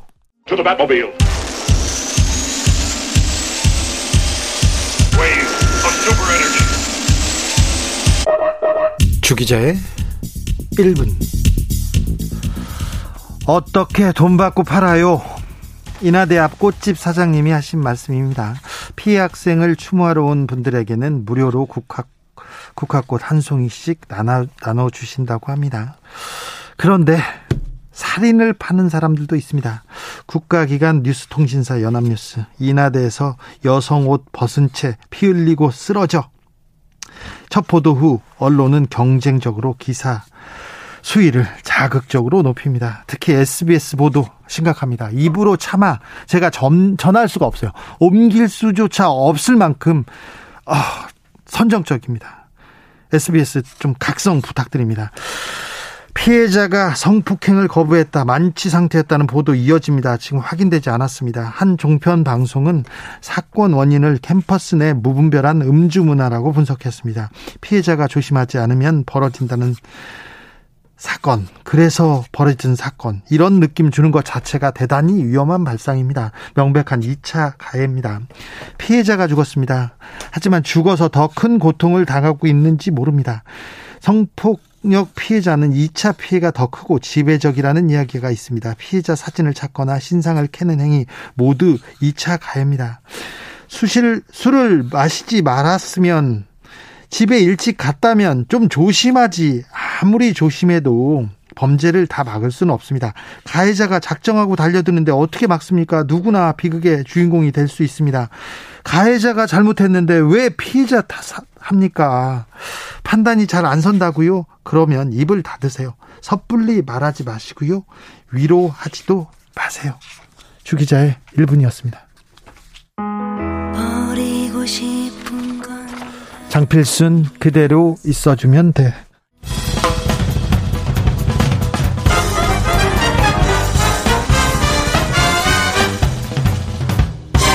훅 인터뷰 모두를 위한 모두를 향한 모두의 궁금증 훅 인터뷰 윤석열 정부 두 달 지나는 동안 어떤 기억이 남으십니까? 장관 후보자들 의혹, 대통령 전용기, 지인 찬스, 사적 채용, 뭐 이준석 징계 뭐 많은 얘기 나옵니다. 김건희 여사 얘기도 나오고요. 아무튼 논란은 이어지고 지지율은 떨어집니다. 음, 국민의힘은 제대로 가고 있나요? 윤석열 정부는 바르게 가고 있습니까? 아, 윤석열 대통령의 지지율 반전 포인트 한번 짚어보겠습니다. 이상돈 중앙대 명예교수 안녕하세요. 네, 안녕하세요. 네. 교수님 음, 건강하시죠? 네, 네. 네. 대통령 지지율이 쑥쑥 빠집니다. 어떻게 보고 계신지요? 어, 뭐 처음부터 지지율이 높았던 건 아니잖아요. 네. 그러니까 뭐 지금은 뭐 대통령 선거 때안 네. 그 뽑은 사람도 처음에는 상당히 지지하고 그랬는데 그런 게 좀 많이 없어졌죠. 네. 이제 분열된 사회가 돼서 예, 그거 보면은 뭐 한 십몇 프로, 10% 이상 좀 빠진 것 같은데 저는 뭐 역지사지를 볼 것 같으면은 오히려 네. 초장에 초기에 좀 이런 시련을 당하는 게윤 네. 예, 대통령한테 좀 좋은 의미도 좋은 기회가 될 수 있지 않은가. 네. 그렇게 생각합니다. 여기서 좀 자신을 한번 되돌아보고 네. 심길전 하면은 네. 뭐좀 나아질 수 있겠죠. 네. 심길전에서 좀 나아지겠죠. 지지율이 더 떨어지진 않겠죠. 그 고정 지지율이라는 게 있으니까요. 네. 근데 이제 제일 중요한 것은 그야말로 자신을 그렇게 확고하게 지지했던 사람들마저 그렇죠. 무너지게 되면은 네. 그 박근혜 대통령 말기에 이제 탄핵 직전에 네. 그때 또 이명박 대통령 초기에 그 촛불 전국 때그 네. 청와대 올라가서 무슨 반성문 같은 거 썼을 때 오히려 그게 지지율을 높인 게 아니라 고정 지지층마저 그냥 뭐 저 사람은 저러냐 해서 그냥 포기를 한 적이 있죠. 네. 예, 그러니까 뭐 그런 그러니까 제일 중요한 게 뭐냐면 대통령과 그 참모 자체가 네. 과거 대통령의 그런 설레 네. 역사를 네. 좀잘 알아야 되는데 네. 제가 볼 때는 윤 대통령 본인은 그거 잘 모르는 것 같아요. 네. 음. 뭐 심기일전해서 잘 하겠죠. 그런데 이명박 정부 때도 지지율이 폭락했을 때 어떻게 갔냐면은 사정 정국으로 가고 그다음에 언론 장악으로 나가고 그러다가 그러면서 더 좀 악화일로로 치달았습니다. 그때 돌이켜 보면은 어그 이제 촛불 전국 그 그걸 지나서 이제 자기가 좀 후퇴했다고 한 것이 네. 한반도 대운하는 안 하겠다. 네. 그리고 쇠고기 이거 연기하겠다. 그러고 나서 조금 쉬었다가 예. 뭐 강을 살 멀쩡한 강을 살리겠다고 시작했고 네. 그다음에 이제 종편 설립을 위해서 그 네. 강공 드라이브를 넣었죠. 예. 에, 그래서 뭐 돌이켜 보면 그때부터 오히려 그 대립이 굉장히 강 그, 그 야당과의 예. 뭐 대립의 한 2년 세월 보냈나요? 네네. 2010년 지방선거 때 그래서 이제 별로 좋은 성적을 받지 못했죠. 윤석열 정부가 그 이병막 정부의 전철을 밟지는 않겠죠. 그 이제 그때 비교해 보면은 이제 총선이 네. 그, 그 중간 평가가 아니겠습니까? 예.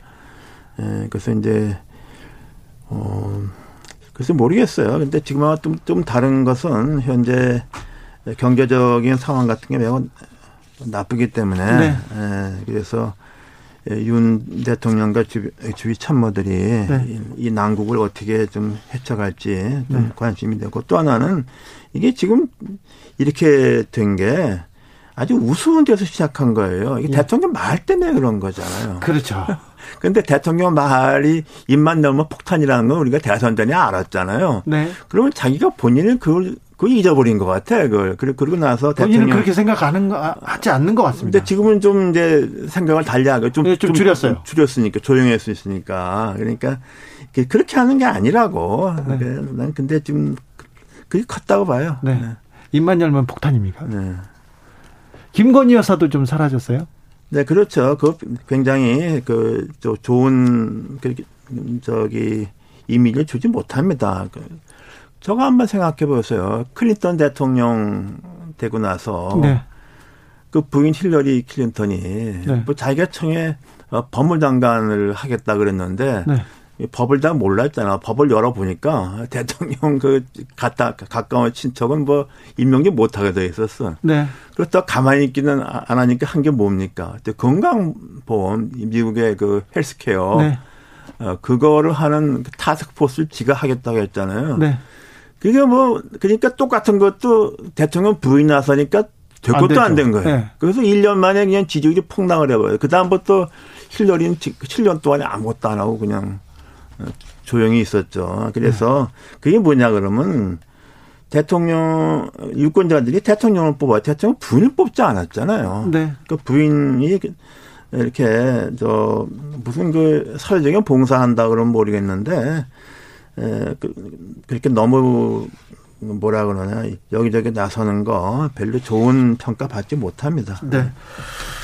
아, 대통령 참모들도 역할을 제대로 하고 있는지 그런 문제 제기도 이렇게 계속됩니다. 대통령실 보이지 않습니다. 비서실장, 뭐 정무수석, 홍보수, 뭐잘 안 보입니다. 네. 근데 한번, 한번 돌이켜 생각해 보죠. 우리나라 그래도 그 대통령 중에 대통령은 역시 김영삼, 김대중 두 분 아닙니까? 네? 네. 김영삼 대통령도 처음에 그 참모진을 열어보면 그 대단했잖아요. 네네. 네. 그 주요 중진 언론인들을 언론인들 스카우트하고 무게감이 있는 사람들이 그렇게 이끌었잖아요. 네. 김대중 전 대통령 대통령 비서실장을 김중권. 자기와는 진영했다는 김중권 네. 민정계조 하고 네. 어뭐 그런 그렇게 그 천하의 김영삼 김대중 전 대통령도 대통령 당시에는 네. 참모진을 그렇게 비중 있게 해서 네. 그렇게 해서 그러니까 국정이 그만큼 엄중한 걸 알았는데 네. 뭐 이건 뭐 누군지 뭐 보이지도 않잖아요. 네네. 네. 그래서 이렇게 됐는데 이제는 좀 바뀌어야 된다고 봅니다. 네. 그럼 대, 해야죠. 대통령 좀 인적 쇄신, 비, 서실의 인적 쇄신 이런 게 필요하다고 보십니까? 아 그렇죠. 절대적으로 그렇습니다. 그렇습니까? 네. 홍보수석 대변인들이 과연 제 역할을 하는지. 네. 그 우리가 제가 금방 봐도 굉장히 어색해요. 어, 그 발표하고 그런 것들이. 네. 그리고 더 중요한 것은 그 대통령이 그, 어, 그 대국민 그 국민한테 발표한 거 아닙니까? 네네. 대통령에서는 그거 그렇죠. 할때 한 단어 하나 하나 신중하게 해야 되고 그 혼자 하는 게 아니라고. 그렇죠. 그래서 그 저기 홍보실에서는 그 speechwriter도 있고 또 연구를 해서 여러 가지를 그 사람께 토론하고 그런 거 아닙니까? 그렇죠. 그 뭐야 그 연설을 제일 잘하기로 유명한 로날드 레이건 대통령도 speechwriter들이 얼마나 유능한 사람이 많았는데요. 네. 이게 너무 아무것도 모르는 거예요, 대통령에 대해서. 이게 미국식이라고 하던데요? 네, 아, 모르겠어. 그건 내가 미국을 잘못하는 모양이구만. 아니요. 미국에서 제일 공부를 많이 하신 분인데.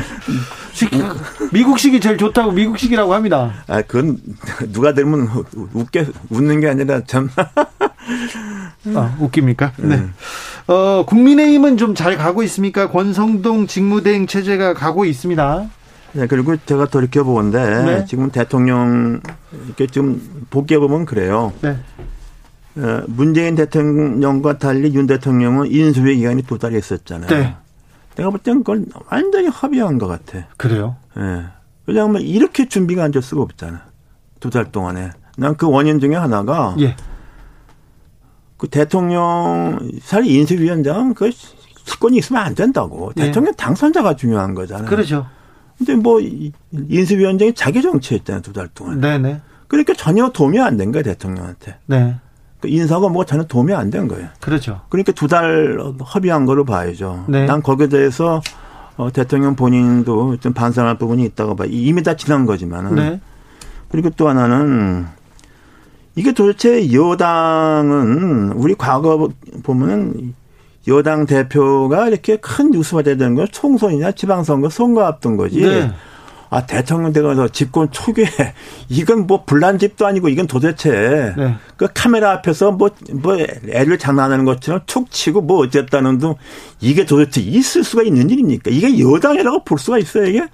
지끼리 싸우고 해서 결국은 대통령 지지율, 정권 지지율을 많이 까먹었어요 이거. 예 예. 근데 물론 대통령이 그 여당을 이렇게 통제하거나 뭐 이렇게 할 수는 없는 건데 그게 정치 관여기 때문에 사실 그 웃기는 거예요. 예, 예. 그 말도 안 되는 거예요. 아, 정치인이 해야죠. 그, 그렇죠. 아니, 네. 이제 미국의 당대표란 게 있어요, 미국에. 네. 대통령이 여, 집권 여당의 지도자입니다. 네. 어? 그래서 이거는 공식적으로는 몰라도 좀, 좀, 좀 카리스마 있는 리더십이 필요할 것 같아. 당도 저렇게 내까게 두는 것이 아니고 네. 좀뭐 영어로 하면 코디네이션이라 그러나 좀 네. 이렇게 협력할 수 있는 그리고 좀 무게감을 좀 갖춰야 돼요. 이건 네. 말이 너무 가벼워 그냥.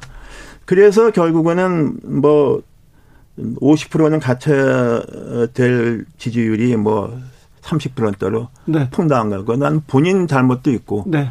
그 퍼스트레이디 부인 그 잘못 좀 있고 예. 크지는 않지만 네. 그리고 이제 참모진 잘못 구성한 것도 있고 예. 인수위 기간 허비한 것도 있고 예. 또 집권 여당의 그, 그 콩가루 어? 네. 뭐 대표인지 뭔지 뭐 싸운 거. 어, 난 그래서 어 이렇게 가다가 이거 뭐 5년 어떻게 끌고 갈지 좀 걱정이 됩니다. 그래서 좀 초기에 이런 일이 좀 생겼으니까 네. 대통령이 이제 뭐 미우나 고보나 뭐 할 수 없잖아요. 이 임기 5년이 있으니까 네. 좀 예, 전반적으로 좀 개편할 건 개편하고 쇄신을 예. 예. 해야 한다고 봅니다. 어떻게 해야 됩니까? 어떻게 개편하고 쇄신해서 어떻게 지지율을 끌어올릴 수 있을까요? 어떻게 민심을 다시 찾아올 수 있을까요? 근데 민심을 찾는다고 해서 그게 반드시 지지율에 이렇게 어, 높은 게 좋다 이렇게 말하기도 어려워요. 그래요? 예를 들면 뭐 트루만 대통령 같은 경우 지지율이 굉장히 낮았어요. 하지만 그 시대에 요구하는 거 다 했어요. 역사적 평가가 매우 좋잖아요. 근데 이 정부는요, 음. 이 정부는 무슨 일을 하거나 개혁을 하거나 어떤 정책을 추진하다가 이렇게 지지율이 폭락한 게 아니라 음. 별일 없이, 음. 별한 거 없이 이렇게 지지율이 네. 폭락하는 게 그러니까 좋지 않아요. 이제 제가 말하자고 하는 것은 네. 지지율을 높이는 게 그 목적 자체가 되어서는 안 된다. 그렇죠, 그렇죠. 그리고 과연 이 시점에 왜 국민들이 국민 다수가 자기를 대통령으로 보냈나, 국민의힘을 지지했나를 좀 깨달아서 네.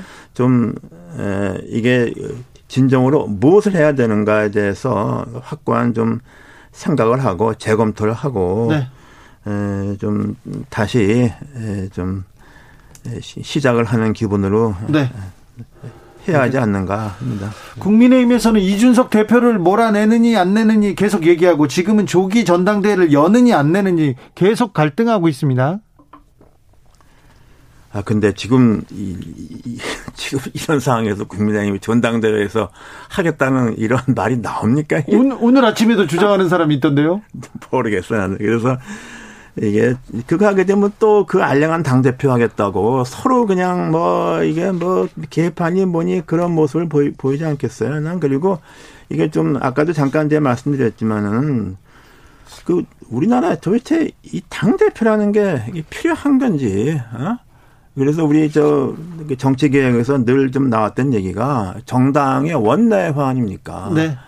그래서 그리고 아니 영국 영국 같은 의원 내각제는 아, 당 리더십, 그 리더십이 바로 내각 아닙니까? 네. 야당이면 그림자 내각이고 또 대, 대통령 국가는 미국에서는 당 대표라는 게 없잖아요. 그래서 난 도대체 이 당 대표 선거에 그렇게 매진을 하고 온갖 그 정력과 또 돈을 쏟고 대표가 되면 얼마이면 다 무너져서 비대위 들어오고 이게 굉장히 소모적인 것 같아요. 예. 그래서 특히 집권 초, 초구 현재 여러 가지 어려운데 과연 여당에서 이 전당대회에서 블랙홀 같이 이게 다 모든 것을 또 휩쓸려 갈 필요가 있는지 나는 네. 잘 모르겠어요. 여당은 그러면 지금 뭘 해야 됩니까? 아, 여당은 좀 조용히 있는 게 도, 그 정권 좋아지는 거죠. 뭐 도움, 도움되는 게 뭐 있습니까? 여당이 지금 하는 게? 가만히만 있으면 됩니까? 아, 차라리 그게 낫죠. 그래요? 지금까지 가만히 있지 않아서 이렇게 망가진 거 아니야, 이게. 알겠습니다. 네. 민주당으로 가보겠습니다. 민주당 당권 레이스는 어떻게 보고 계십니까? 아니, 그게 또 뭐, 그 전, 그 이제 뭐, 그 당대표를 뽑는다 그러는데, 네. 뭐 나는 뭐 당대표를 뽑는 건 좋은데, 어, 뭐, 뭐, 이 사람 저 사람 출마했는데, 네. 그럼 도대체 왜 출마하는 건지 모르겠어. 왜냐, 그러면은, 자기가 대표가 될 것 같으면, 지난번에, 그, 뭐, 보궐선거, 뭐, 대선 다 졌잖아요. 네. 그러면 뭐가 잘못됐다는 거에 대한 자기 스스로의 어떤 반성이 있어야 되는 것 같은데, 그런 네. 것도 별로 없는 것 같고, 어, 대표하겠다고 나오는 후보들이 네. 기존의 민주당의 정강 정책이 국민들한테 버림받은 거 아닙니까? 예. 그걸 탈피하자는 얘기는 나 한 번 못 들어봤어. 네. 왜 나오는 거예요? 왜? 차별화가 뭐가 되는 거예요? 예. 그러니까 이건 뭐 내가 볼 때는 의미가 없는 것 같아. 예. 아, 이재명 후보가 그 음. 유력한 당 대표 후보인데 네. 이재명 후보는 더 반성하고 쇄신해야 됩니까? 아, 근데 반동세신 문제가 아니라 예. 이게 그냥 자기가 대통령 선거에서 졌잖아요. 졌죠. 그리고 지금 그 당이 어, 두 번, 세번진거 아닙니까? 네. 계속해서. 네. 이재명 민주당이 졌죠. 어, 어, 그러니까 그렇게 되면 왜 졌는가에 대한 답을 해야 될 거 아니야. 그렇습니까? 그 부정선거로 졌다는 것 같아. 자기들이 이겼는데. 아무런 바뀐 게 없잖아. 자기 노선 정당 정책에 대해서 변화한 게 없잖아요. 네. 똑같은 거 갖고 그냥 또 나오겠다는 거 아니야. 네. 나는 그래서 이런 식의 시그린 민주당이 가서 과연 뭐 전망이 있겠는가 하는 이런 생각을 합니다. 어, 교수님, 네. 제자 이재명이 네. 대선 이후에 걸어온 길은 어떻게 보십니까? 글쎄 뭐 걸어온 게 뭐 있나요? 그냥 뭐그 글쎄요 뭐 다 지나간 일인데 난뭐 네. 구태요 대통령 후보로 나왔다는 사람이 그냥 공천 받으면 당선되는 뭐 인천 계양 가서 과연 국회의원을 하는 게 별 의미가 있겠는가? 난 그거부터 좀 별로 별로 점수를 주고 싶지 않아요. 네. 그렇습니까? 네. 어, 지금 어차피 이재명이다 이런 얘기가 있고 반 이재명 형성 반 이재명 전선이 형성돼 있습니다. 거, 그쪽에서는 아, 이재명 후보 너무 사법 리스크가 크다 이렇게 거론하는데 이 부분은 어떻게 보시는지요? 글쎄요. 지금 뭐 지금 그래도 많이 팔리는 그 시사 주간지에서 보면은 카바에 네. 뭐 이재명 의원 얼굴로 몇 개씩 나왔잖아요. 네. 무슨 무슨 사라진 뭐 얼마 뭐 어쩌고저쩌고. 네. 이런 거 보면은 과연 어당 대표가 된다 한들 제대로 역할을 할 수 있을까 이런 좀 또 이런 생각이 좀 들죠. 뭐 그런 보도까지 이렇게 많이 나오는데 그래서 에 그래서 모르겠어요. 그, 그런 근데 문제는 지금 어, 민주당의 당원 투표 당원 구성 열성 당원 구성이 네. 이재명 의원이 되게 돼 있잖아요. 네네. 네. 그, 그 그게 그게 뭐 한계죠. 그러니까 그러니까 말하자면은 그 당 대표 선거 같은 경우에 네. 당원 지지하는 사람들이 그렇죠. 그 방향과 예. 일반 국민들을 갖고 있는 생각과는 괴리가 크잖아요. 네. 그게 지금 민주당이 갖고 있는 방, 방금 교수님께서 민주당의 이재명 대표가 이재명 후보가 대표가 돼도 어, 사정정국 사법 리스크가 조금 오래 갈 거다, 괴롭힐 거다 이렇게 보시는 건가요? 아, 저는 좀 그런 게 좀 위험성이 있다고 봐요. 네, 아, 그래요? 네, 네, 네. 그렇습니까? 민주당은 그럼 어떻게 가, 야 됩니까? 민주당도 쇄신 경쟁 나서야 되는데 아, 개혁 그러니까 경쟁 오죽하면 그런 얘기가 같이 출마한 사람들 속에서 이, 얘기가 나오지 않았습니까? 또 그 얘기는 지난번 경선 과정에서 많이 나왔잖아요. 네. 에, 그런데 뭐, 또 더군다나 검찰총장 했던 사람이 대통령이 돼 있고 하니까. 네. 아, 그래서 난 좀, 그래서 구태 이렇게 다시 정치 일선에 금방 나서는 게 현명한 것인가 하는 이런 생각을 좀 네. 했죠. 네. 네. 공정과 상식 계속 얘기했는데 네. 윤석열 정부의 공정과 상식 제대로 가고 있습니까?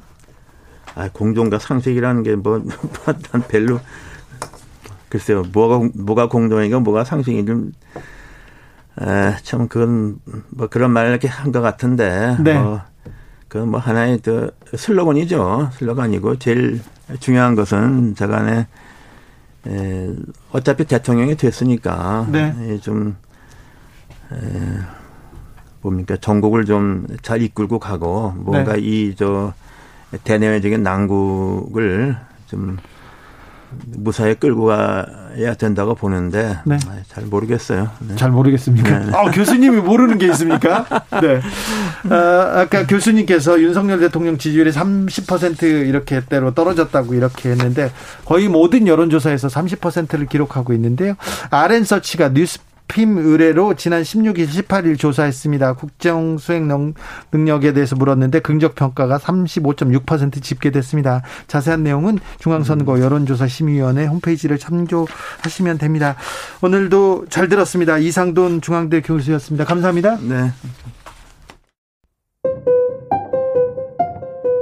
정치 피로, 사건 사고로 인한 피로, 고달픈 일상에서 오는 피로. 오늘 시사하셨습니까? 경험해보세요. 들은 날과 안 들은 날의 차이. 여러분의 피로를 날려줄 저녁 한 끼 시사. 추진우 라이브.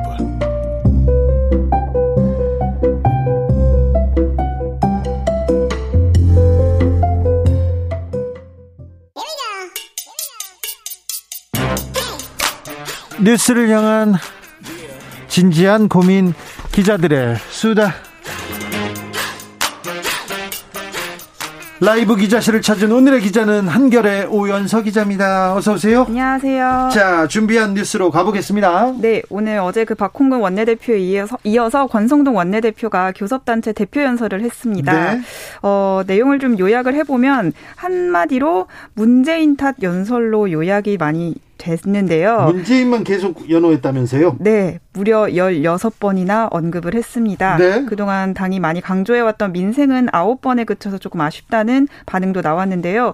연설 상당 대부분, 연설의 대부분을 전 정부 비판에 할애했습니다. 문재인 탓이다?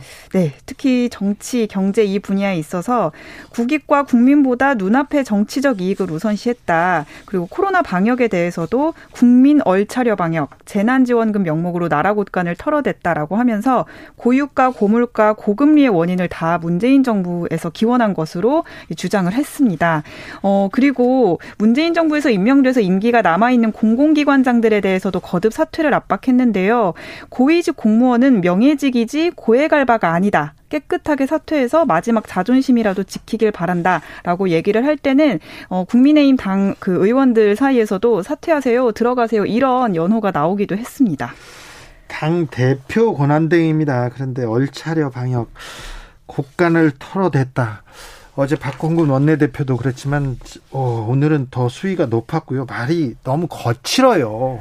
그래서 좀 정치인들이 대표라는 분들이 너무 거칠지 않나 이런 생각을 저는 좀 해봅니다. 그런데 지금 경제가 중요한데 민생이 중요한데 경제 민생 언급해서 어떤 부분 얘기했습니까? 네, 그 국민의힘이 지난번에도 이제 얘기를 뭐 발표도 했었었던 유류세 인하폭 확대 법안에 대해서 다시 한번 약속을 했는데요.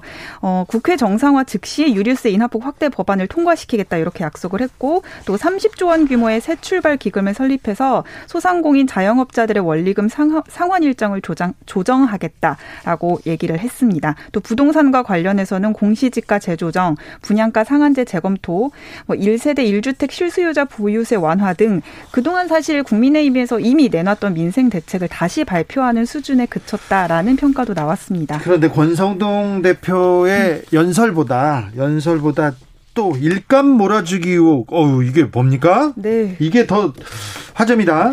권대행과 관련된 논란이 계속해서 나오고 있는데요. 어, 국민의힘 당대표, 그, 어, 음, 권성동 원내대표가 사촌 동생이 그 권성동 의원의 지역구인 강원도 강릉시로부터 일감 몰아주기 특혜를 받았다는 의혹입니다. 강원랜드 채용 비리 때 권은동 씨라고 예. 강원 축구협회장인데 음. 건설사를 하는 사촌 동생이 강원랜드 취업에 이렇게 관여했다는 네. 혐의로 어, 오르내렸어요. 그분 아니죠? 네, 이분은 이제 조명 업체를 운영하는 아, 사촌 동생인데 다른 사촌 동생입니다. 예. 강릉시랑 이제 수의 계약 조건이 되지도 않는데 수의 계약을 여러 차례 맺어서 특혜 의혹이 제기가 된 겁니다. 예. 근데 이게 2020년 행정안전부 감찰을 통해서 이미 특혜라고 어 이렇게 어 감사 내용이 나 감찰 내용이 나왔고 징계도 받았는데 예. 그 이후에도 76건의 계약을 통해서 이 업체, 그러니까 사촌 동생의 업체가 11억 9천만 원 상당의 수주 받았다고 함, 수주했다고 합니다. 아니 그 뭐 좀 문제가 있다고 징계를 받았는데 그 이후에도 76건이나 받았다고요? 그렇습니다. 이 징계를 받았을 때도 행안부에서 예산의 절감보다는 지역 업체 일감 몰아주기로 비춰진다라고까지 명시를 했다고 하는데요. 그런데도요? 네, 사촌 동생 쪽은 근데 정당 계약이었다고 계속 반박을 하고 있고 권대행은 사실 어제 이 단독 보도가 나갔을 땐 특별한 입장을 내지 않았다가 오늘 오후에 당에서 입장문을 냈는데 사실 무근이라고 하면서 취재 기자에게 1억 상당의 민사상 손해배상을 청구할 것이라고 강하게 예, 이제 반박을 했습니다. 기사가 나왔습니다. 의혹 제기 기사가 나왔습니다. 아, 손해배상을 청구한다고 사실 무근이라고 강하게 주장했습니다. 네. 이준석 대표는 요즘 뭐 합니까? 네. 어, 잠행 정치라는 잠행과 정치가 이제 같이 가는 게 맞는지 모르겠는데 잠행 정치를 이어가고 있습니다. 전국을 돌면서 특히 이제 본인의 핵심 지지층인 젊은 세대 정치에 관심이 많은 젊은 세대 2030, 2030 남성들을 많이 만나고 있는데요. 부산과 경남에 이어서 강원 춘천을 찾았는데 어, 민감한 현안에 대해서는 뭐 일제 일절 언급을 하지 않고 있는 상황입니다. 자, 그러니까 근데 네. 뭐 징계가 징계가 마, 만약에 떨어지면 극렬 항쟁하겠다 얘기했는데 지금 그냥 잠행하고 있어요. 맞습니다. 어디 어디 가면서 어, 페북에 글을 쓰고 조금 누구 만나자 이렇게 얘기를 하고 있는데 네. 아, 당내에서는 네. 이준석 대표 행보 어떻게 봅니까?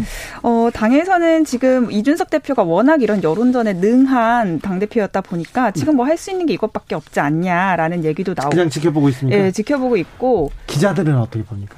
어, 기자들은 사실 이준석 대표가 페이스북 글을 요새 좀 많이 안 써서 어, 좀 좋아하고 있거든요. 좋아해요?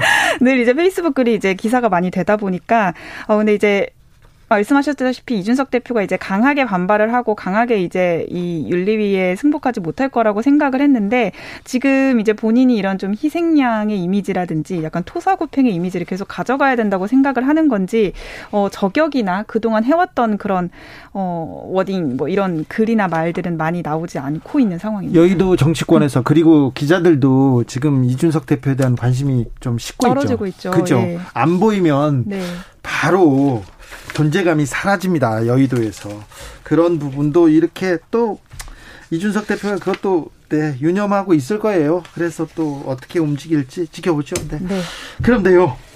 대우조선해양 파업 사태 어떻게 됩니까? 지금 정부 여당 태도가 너무 강경하다 보니까 오히려 노사 간의 협상에 걸림돌로 작용하고 있는 거 아니냐 이런 얘기까지 나오고 있습니다. 네, 기다릴 만큼 기다렸다 하다가 법과 원칙 얘기 나왔어요. 그러니까 어 이거 강경 대응으로 가는 거 아닌가? 너무 좀 노조를 밀어붙이는 거 아닌가? 이런 우려 지금 제기됩니다. 네, 특히 그 막판 쟁점이 된 손해배상 소송 부분 있잖아요. 네. 노조가 파업 피해에 대해 책임을 져야 할지 부분에 대해서 이견, 이견을 좁히지 못하는데 대통령과 정부와 여당은 지금 파업 행위에 대해서 불법을 계속 강조하고 있기 때문에 어 이렇게 강경 기조 정부가 이렇게 강경 기조로 나가면 사측이 손해배상 소송을 취하기란 사실상 어렵지 않겠냐 이런 전망이 나오고 있습니다. 아니 어차피 죽을 것 모르겠다 이렇게까지 이렇게 이렇게 구석으로 너무 코너로 몰아서는 안 될 것 같은데요. 네, 사실상 노사 자율에 맡기는 게 이제 협상의 원칙이라고 하면서 중재할 뜻도 밝히지 않고 있습니다. 근데 대통령의 발언이 오늘도 굉장히 좀 강경했어요. 네, 빨리 불법 행위를 풀고 정상화시키는 게 국민 모두가 바라는 것이다라고 오늘 아침에 어, 파업 행위에 대해서 얘기를 했습니다. 집권 여당은 더 강하게 얘기합니다.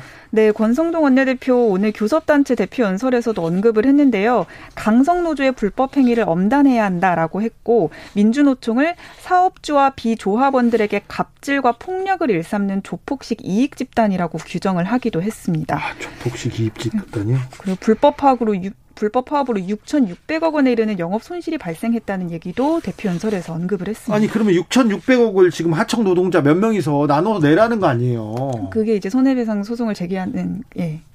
아, 취지인 거죠. 또 판사님들도 이 6,600억에 또 준하는 또 판결을 내릴 텐데 이분들 어떻게 해야지 이거 정치력을 좀 발휘해야 되는데 네. 이렇게 또 강성 노조, 뭐 민주노총이 장악한 사업장 이렇게 취해법권 이렇게 얘기하는데 네. 오 기자님도 노조원이죠. 네, 노조원이죠. 한결에는 민주노총 소속이죠. 예, 민주노총 위원장이 누군지 아세요? 어, 지금 누구 갑자기 생각이 안 나요. 언론 노조 위원장이 누군지 아세요? 아, 어, 지금 당장은 생각이 네, 자, 그러면 한결의 노조위원장은 누군지 아십니까? 아, 저희 지금 공석입니다. 공석이요? 네. 근데 한결의 노조위원장이 오연석 네. 기자한테 영향 미칩니까? 아유, 뭐 영향을 미칠 일은 없죠. 만나서 민, 밥도, 밥도 민, 먹고 하지만. 민노총이나 언론노조도 마찬가지인가요? 저한테 직접이요? 네. 네. 그런 일은 없을 것 같습니다. 알겠습니다. 자, 아무튼 정치력이 필요한데 민주당이 어떻게 하고 있어요? 민주당이 이런 때 좀 실력을 보여줘야 돼. 노력해야죠. 네, 민주당이 지금 TF를 구성해서 농성 현장을 연일 방문하고 있는데요. 그래도 대통령이 갈등 중재자로 나서줘야 된다. 이런 책임 있는 태도를 보일 것을 계속 촉구하고 있습니다. 네. 특히 강민정 의원 같은 경우에는 오늘 어, 일주일 사이에 노사 간 대화가 그 타결 흐름을 그렇죠. 흐름이 있, 어 왔는데 대통령 강경 발언 이후에 분위기가 달라졌다고 하면서 그래요. 네, 윤 대통령이 지금 이 상황을 막으려면 나서야 한다. 갈 갈등을 조정해야지 조장하면 안 된다. 이런 게 하면서 이제 대통령의 태도를 촉구했습니다. 이럴 때 정치력이 좀 필요한 것 같습니다. 그렇습니다. 기자들의 수다 한결의 오연서 기자였습니다. 감사합니다. 감사합니다. 교통정보센터 다녀올게요. 오수미 씨.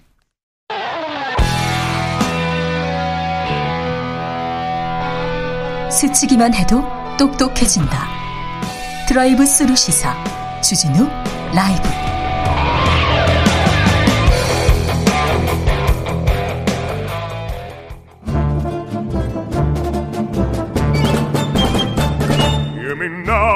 여기도 뉴스 저기도 뉴스 빡빡한 시사 뉴스 속에서 가슴이 답답할 때 뇌 휴식을 드리는 시간입니다. 오늘도 맛있는 책을 만나보겠습니다. 책의 맛. 김갑수 평론가 어서 오세요. 안녕하세요. 정선태 국민대 교수 어서 오세요. 네, 안녕하세요. 네, 김갑수 평론가님께서는 뭐책 많이 읽으시고요. 영화, 드라마, 또 문화, 장르 뭐 다 그런데 정선태 교수님 궁금합니다. 드라마도 보십니까? 네, 꽤 많이. 아, 그래요? 올해 들어서. 올해 들어서요? 네. 어, 좀, 좀 깊이가 있습니까? 문학적으로도 좀 고찰할 내용이 있습니까? 많죠. 그래요? 네. 예, 요즘 드라마들은 워낙 잘 만들어서, 어, 어지간한 소설보다 재밌을 때가 많습니다. 아, 그래요? 네. 여기에 대해서는 또 김갑수 선생님 할 말이 많죠. 아니, 뭐, 좀 울지 좀 않았으면 좋겠어요. 너 어디 있어요? 드라마에서요? 드라마에서 울기 직전까지만. 직접 보냈죠. 너무 울어라, 좀 울어라, 울어라, 울어라. 그렇게요? 이 감정의 격발로 스토리를 이끌어가는 게 예. 이제 좀 일차원적인 건데 좀 과해. 그렇습니다. 네, 과해요. 쥐어 짜는 그런 거. 네, 하나만 더. 좀 그만 먹었으면 좋겠어요. 그래요? 맞아요. 너무 많이 계속 먹어요. 저는 더 드라마 말고요. 네. 먹는 프로그램들 있잖아요. 먹방. 예. 네, 굉장히 좀 우려합니다. 네, 아니, 그 다른 맥락이 있는데 네. 그 뇌에서 이제 쾌감 느끼는 게 예. 아, 그러니까 해소되지 않는 욕망이 이제 계속 먹는 걸로 가고 있는데 네. 드라마에서 좀 그만 먹었으면 좋겠고 아, 그다음에 그래요? 사람이 화를 낼 때는 약간의 그 자제의 과정이 있어야 되는데 한 5분에서 10분 간격으로 계속. 등장인물이 계속 화내죠. 그래요? 성질을 막 내거나 네. 막 정치, 울거나 정치권 얘기하시는 계속 먹거나 네? 제가 본 드라마는 그렇지 않았는데 아니, 그, 그러니까 한국 드라마가 지금 굉장히 잘 나가고 좋은데 네. 무언가 좀 자제가 필요한 것 같아요. 자제가. 자제가. 네. 알겠습니다. 구민정님께서 지난번에 추천하신 개간지 문학인 주문했어요. 아 배송돼 오는 오길 두근두근 기다리고 있습니다. 저도 처음부터 끝까지 빼놓지 않고 읽었는데 너무 좋더라고요. 자, 오늘은 어떤 책으로 가볼까요? 네, 소설책 읽다 보면은 별별 그 이 테마를 자주 만나게 되죠. 예. 오늘은 이 화자가 네. 레코드인 네. 그러니까 레코드가 LP, 주인공이에요. 네, LP가 LP 주인공인 네. 이탈리아 소설을 한 편 소개 소개하겠습니다. 네. 안드레아 캐르베이커라는 1960년생 이탈리아 작가가 쓴 조금 긴 단편 소설, 뭐 중편 소설 분량의 예, 아주 흥미진진한 네. 작품인데요.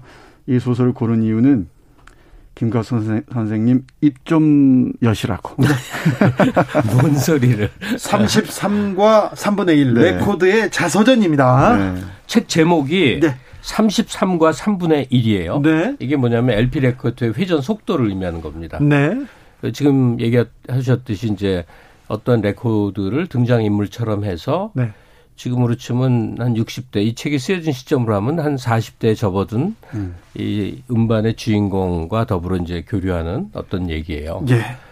그러니까 인류사에 이제 빛나는 순간들이 언, 언뜻 언뜻 있었을 거 아니에요. 네. 그 중에 아마 영원히 지워지지 않을 게 한 1960년대에서 90년대 중후반까지 존재했던 네. 락의 역사. 예. 그러니까 전 세계 젊은 이들 중심으로 해서 하나의 목소리와 하나의 공통 문화 체험을 했던 그 시대의 큰 목소리 또 그것을 전달하는 매개체였던 음반, LP 음반. 요 시절의 기록들은 앞으로도 이제 지나갔지만 영원 무궁 계속될 것 같아요. 그래서 문, 그 시절에 한가운데 있던 젊은 사람의 이제 추억담이죠. 문화의 융성기, 부흥기, 락의 뭐 환상기 뭐 그렇죠. 뭐 그런 얘기 나옵니다. 네, 네. 이 소설의 주인공인 그 LP 앨범은 1970년생입니다. 네. 아, 이 LP가 얘기를 하는 거예요. 예, 예. 1970년에 에, 이, 태어나서 15년쯤 있다가 로렌조라는 이 사람에게 팔려요. 네. 그러다가 15년 동안 장롱에 갇혀 있다가 네. 이 재킷 전시가 열리는데 그때 이제 외출을 하죠. 네. 외출하면 자기 동료들, 동료 LP들을 쭉 만나는 과정을 요즘 그 교과서적으로 얘기하면 의인법을 활용해서 아주 흥미진진하게 진술하고 기술하고 있는 그런 소설입니다. 그럼 소제목 잠깐만요. 소제목으로 이제 네 챕터가 나뉘어 있는데 네. 음. 이게 다 이제 음반 타이틀이거든요. 네. 그래서 주진우 기자에게 이제 상식 테스트를 해야 되겠어요. 네. 이네 소제목 첫 번째는 레리비입니다. 네. 누구? 아유 이건 아니죠. 아 그래도 아 너무 무시하시네. 아니 못 듣는 아, 듣는 분 중에는 젊으면요 이게 네. 뭐야 하는 분도 실제로 있어요. 아니 뭐 다 알죠. 아, 그 두 번째는 Ziggy Stardust. 네. 데이빗 보위. 데이빗 보위. 네. 세 번째 We Are the Champions. 네. 퀸. 퀸. 예. 끝으로 Imagine. 예. 존 레넌. 네. 이 전후로 이제 무수히 많은 음반들이 이제 같이 엮여서 예. 이렇게 흘러가죠. 그렇습니다. 아무튼 책 속에 익숙한 음악들, 뮤지션들이 쑥쑥 나옵니다. 네. 그래요. 네. 그러니까 이 각각의 음반들이 그, 그 시대에 이제 여러 대표성 있는 측면이 있는데 네. 공통적으로 묶자면 뭐 사랑과 평화죠 우선 love and peace 그게 한 2, 30년 동안 그 세계에 깨어 있는 각성된 젊은이들의 문화이자 언어였어요. 이 네. 락들이 대변한 거죠. 거기에 이제 반전, 음. 전쟁에 반대한다. 그다음에 뭐 그러니까 사랑, 평화, 반전, 인권 무슨 뭐 이 인종 갈등 그러니까 음. 뭐 그런 거에 대한 반대 네. 뭐 하여튼 온갖 사회적 주장과 목소리들이 이 락 음악을 통해 락 음악 을 통해 음반으로 전파되면서 이 공통 분모인데 저도 개인적으로 굉장히 웃으면서 읽은 대목이 뭐냐면 이 저자가 이 체험을 한 얘기는 이탈리아의 밀라노 지방에 사는 어떤 청년 아이의 얘기인데 네. 동일한 시기를 살았던 한국이라는 이, 이 아시아의 어떤 소, 김모라는 소년이 겪은 과 너무 동일해 갖고 그래요. 예, 많이 많이 웃으면서 읽었었어요. 저하고 겪, 어, 이 경험 저, 저의 경험과도 너무나 닮았습니다. 네. 예를 들면은 혹시 이 방송 들으시는 분들도 그런 경험이 있을 텐데 옛날에 LP 사기가 조금 어, 주머니가 가벼웠을 때 공테이프에다가 어, 그렇죠. 녹음해가지고 이것저것 담은 네. 기억이 있죠. 그것도 그렇죠. 또 지우다가 지우고 다시 또 녹음하고 녹음해가지고 누구한테 선물해주고 네, 다 그런 경험 다 있죠. 레코드 가게 해줬어요. 네. 한가에 가면 이제 네. 그걸 쭉 적어주면 네, 네. 네. 저작권 개념이 조금 흐릿했을 때, 때 예, 예. 또 그 뭐 심야 라디오 녹음도 하고 그랬던 기억이 나는데 여기 LP, 이 LP가 경음악 LP, easy listening 계열의 경음악 LP라고 하는데 뭔지는 모르겠어요. 앨범 얘기는 안 나옵니다만은 그 LP의 눈에 비친 그 테이프들 한번 얘기해 볼까요? 이 소설이 너무 재밌습니다. 네. 예, LP 얘기, 아, LP 얘기 한번 들어보십시오. 네. 테이프들. 그걸 잊어버리고 있었다. 내가 테이프들을 얼마나 싫어했는지. 우리들의 사촌으로 우리를 미리 녹음한 그 테이프들은 아니다. 내가 말하는 것은 다른 것, 아무것도 녹음돼 녹음돼 있지 않은 테이프들이다. 난 그런 테이프들을 싫어했다. 우리 레코드들은 모두 그들과 거래를 할 수 있었다. 그들에겐 영혼이 없다. 일관성도 없다. 어떤 카세트 테이프와 이야기해 본 적이 있었다. 한 면에는 여드름이나 사춘기의 코치한테가 다른 면에는 전자기타를 연주하며 풍부한 목소리로 부르는 너무나 감미로운 West Coast의 노래들이 녹음되어 있는 테이프였다. 네. 그 가엾은 테이프는 솔직히 말하자면 혼란스러워 보였다. 그리고 불안정한 듯 했다. 거의 모든 테이프들이 어지러울 정도로 빠르게 녹음되었다가 지워지곤 했다. 여섯 달 사이에 베토벤에서 후로 옮겨가는 것을 몇 번이나 보았다. 그 사이에 엘비스 프레슬리 곡도 녹음되었다. 있을 수 없는 일이었다. 그렇지 않는가? 정말 정성 들여 잘 만든 우리와는 전혀 상관없는 것들이었다. 아, 무시하는데요, 공테이프를? 무시해요. 네, 이 유머도 네. 잃지 않으면서 네. 우리의 경험들을 새록새록 이렇게 기억하게 해줍니다. 조성빈님께서 밤새 라디오에서 녹음 버튼 누르면서 해외 팝송 녹음하던 거 긴 긴밤 네. 생각납니다. 밤을 잊은 그때에게 네. 얘기합니다. 1473님 33과 3분의 1 재미있어요. 재미있겠어요. 네. 읽어봐야겠습니다. 네. 그때는 이 이제 음반은 개인 소지지만 네. 그걸 온갖 라디오에서 음악 프로가 진짜 많았거든요. 그렇죠. 그때 아마 웬만하면 자기가 신청한 곡 사연과 더불어 한두 곡은 들어봤을 거예요. 그렇죠. 그거 또 엽서 잘 써서 네. 뽑혔다 이렇게 해서 누구를 위해서. 저도 중고등학교 때 누구를 위해서 띄워 띄우잖아요. 그럼요. 누구의 그 여자친구나 네. 뭐 이렇게 그 저도 중고등학교 때그 엽서로 신청하던 네. 사람인데 다른 DJ들은 영 안 걸리는데 양희은 씨가 하는 프로는 잘 뽑았어요. 굉장히 여러 번 제가 선택이 됐었어요. 아 그래요? 그 생각하면 나이차도 별로 안 나는 사람이었었는데. 아, 제 친구도 정민이라고 네. 사랑하는 김미정 선생님과 듣고 싶습니다. 이렇게 맨날 쓰는데 네. 잘 써요. 그러니까 음. 친구들이 다 그 친구한테 부탁해. 자기 여자 친구를 위해서 띄워달라 이렇게 써달라고 했는데 예. 꼽히는 그런 또 지점이 있어요. 네. 저는 정확히 기억하는데 83년 아마 겨울이었을 텐데 이종환의 밤의 디스크쇼에 네. 사연 쓰고 닐 다이아몬드의 비라는 노래를 신청했던 음. 기억이 납니다. 아, 그래서 그 틀어줬어요? 네, 틀어줬어요. 그리고 저는 그 전영혁의 그 음악 있었죠. 네. 그 progressive rock 전문 소개해주는 네. 그 시간만 기다렸다. 그게 1시부터 3시까지 네. 했었어요. 3시간 동안. 그걸 매일 새벽에 기다렸다가 녹음. 네. 시작. 녹음해놓은 공테이프가 지금도 어딘가 있을 겁니다. 이, 진짜요? 네. 근데 그, 그 전영혁 씨 시간은 이 음. 세상에서 가장 어려운 음악을 네. 전곡을 다 한 곡이 뭐 네. 20분, 30분 하는 다 건데 틀어준. 네. 다 틀어주던 아주 희귀했던 방송 프로죠. 그때는 또 심야 방송에서 음악 듣고 그렇죠. 서로 우리들끼리 교류하고 소통하고 그런 또 그런 또 재미가 있었죠. 그때 이 여기 나오는 Pink Floyd나 이 Jethro Jethro Tull이나 뭐 네. 이런 예, 이 그 밴드들 다 만났었죠. 그렇죠. 거기에 또 이제 한국적 상황은 또 뭐였냐면 그 당시에는 굉장히 억압적인 분위기 독재 체제였어요. 네. 그래서 틀면 안 되는 곡들이 그렇게 많았어요. 금지곡, 네, 네. 뭐맨 그런 거. 음. 그 사이를 이렇게 헤쳐 다니고 그다음에 때로는 당국에 걸리지 않고 그냥 방송되는 음. 것도 있거든요. 예. 그러면 그 의미를 이제 아는 사람끼리 이렇게 음. 의사소통하고 막 이제 그런 음. 체험들이 있었던 거죠. 네. 근데 이제 지금의 시점으로 돌아오면 이제 케이팝 융성기고 네. 전 세계적으로는 이렇게 중심 장르가 없다시피 네. 그렇게 되는 게 이제 이 대중음악이 일종의 뭐라 그럴까요? 이 산업화된 상품처럼 돼 있었어요. 네. 그러니까 옛날을 항상 미화하고자 하는 건 아니지만 네. 어느 시기까지 이제 음악 그중에 락 음악은 뭐 시대 정신 네. 이걸 배경에 깔고 그 시대 음. 정신의 핵심은 반항 내지는 저항이라는 음. 관점에서 어, 세상의 모든 이제 부조리한 거에 대해서 음악으로 부딪혀봤던 그 체험들이 있어요. 음. 네. 네, 그뭐 꼭 지나간 흔적 같기는 하겠지만 네.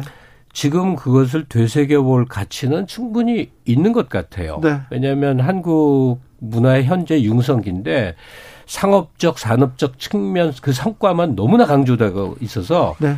가령 뭐 음악이라고 그럴 때도 음악이 전달하는 그 메시지 측면이 있잖아요. 이런 측면이 조금 더 강화됐으면 하는 아쉬움이 있거든요. 네. 그래서 이 책에 이 그 33과 3분의 1 이 책의 안에 배경에 깔려 있는 것 같은 시대 것들이 자꾸 이렇게 좀 환기가 됐으면 좋겠다. 네. 자꾸 사라지는 것들 있잖아요. 음. 소중한데 사라져요. 음. 아, 그런 거에 대해서 또 LP판 얘기 나오니까 라디오, 음악 방송, 심야 음. 방송 다 생각납니다. 지금 음. 지금 청취자들 지금 난리 났습니다. 5271님께서 5217님. 중학교 때 팝송 공테이프 녹음하다가 중간에 DJ 목소리 나오면 막 짜증 났어요. 맞아요. 김기덕의 2시의 데이트, 김광한의 팝스 다이얼, 박원웅, 이종환의 밤의 디스크쇼 너무 그립네요. 아, 내가 신청한 거 틀어주면 정말 기뻤는데 사이님께서 얘기하시고 귀여운 연인 테이프 늘어지면 막 아우 네. 기억나. 납니다. 얘기합니다. 테이프 옛날에는 건전지가 비싸가지고 비싸가지고 이게 테이프를 이렇게 rewind 못하면 음. 볼펜에다 넣어가지고 막 돌려가지고 근데 그런 것도 있었어요.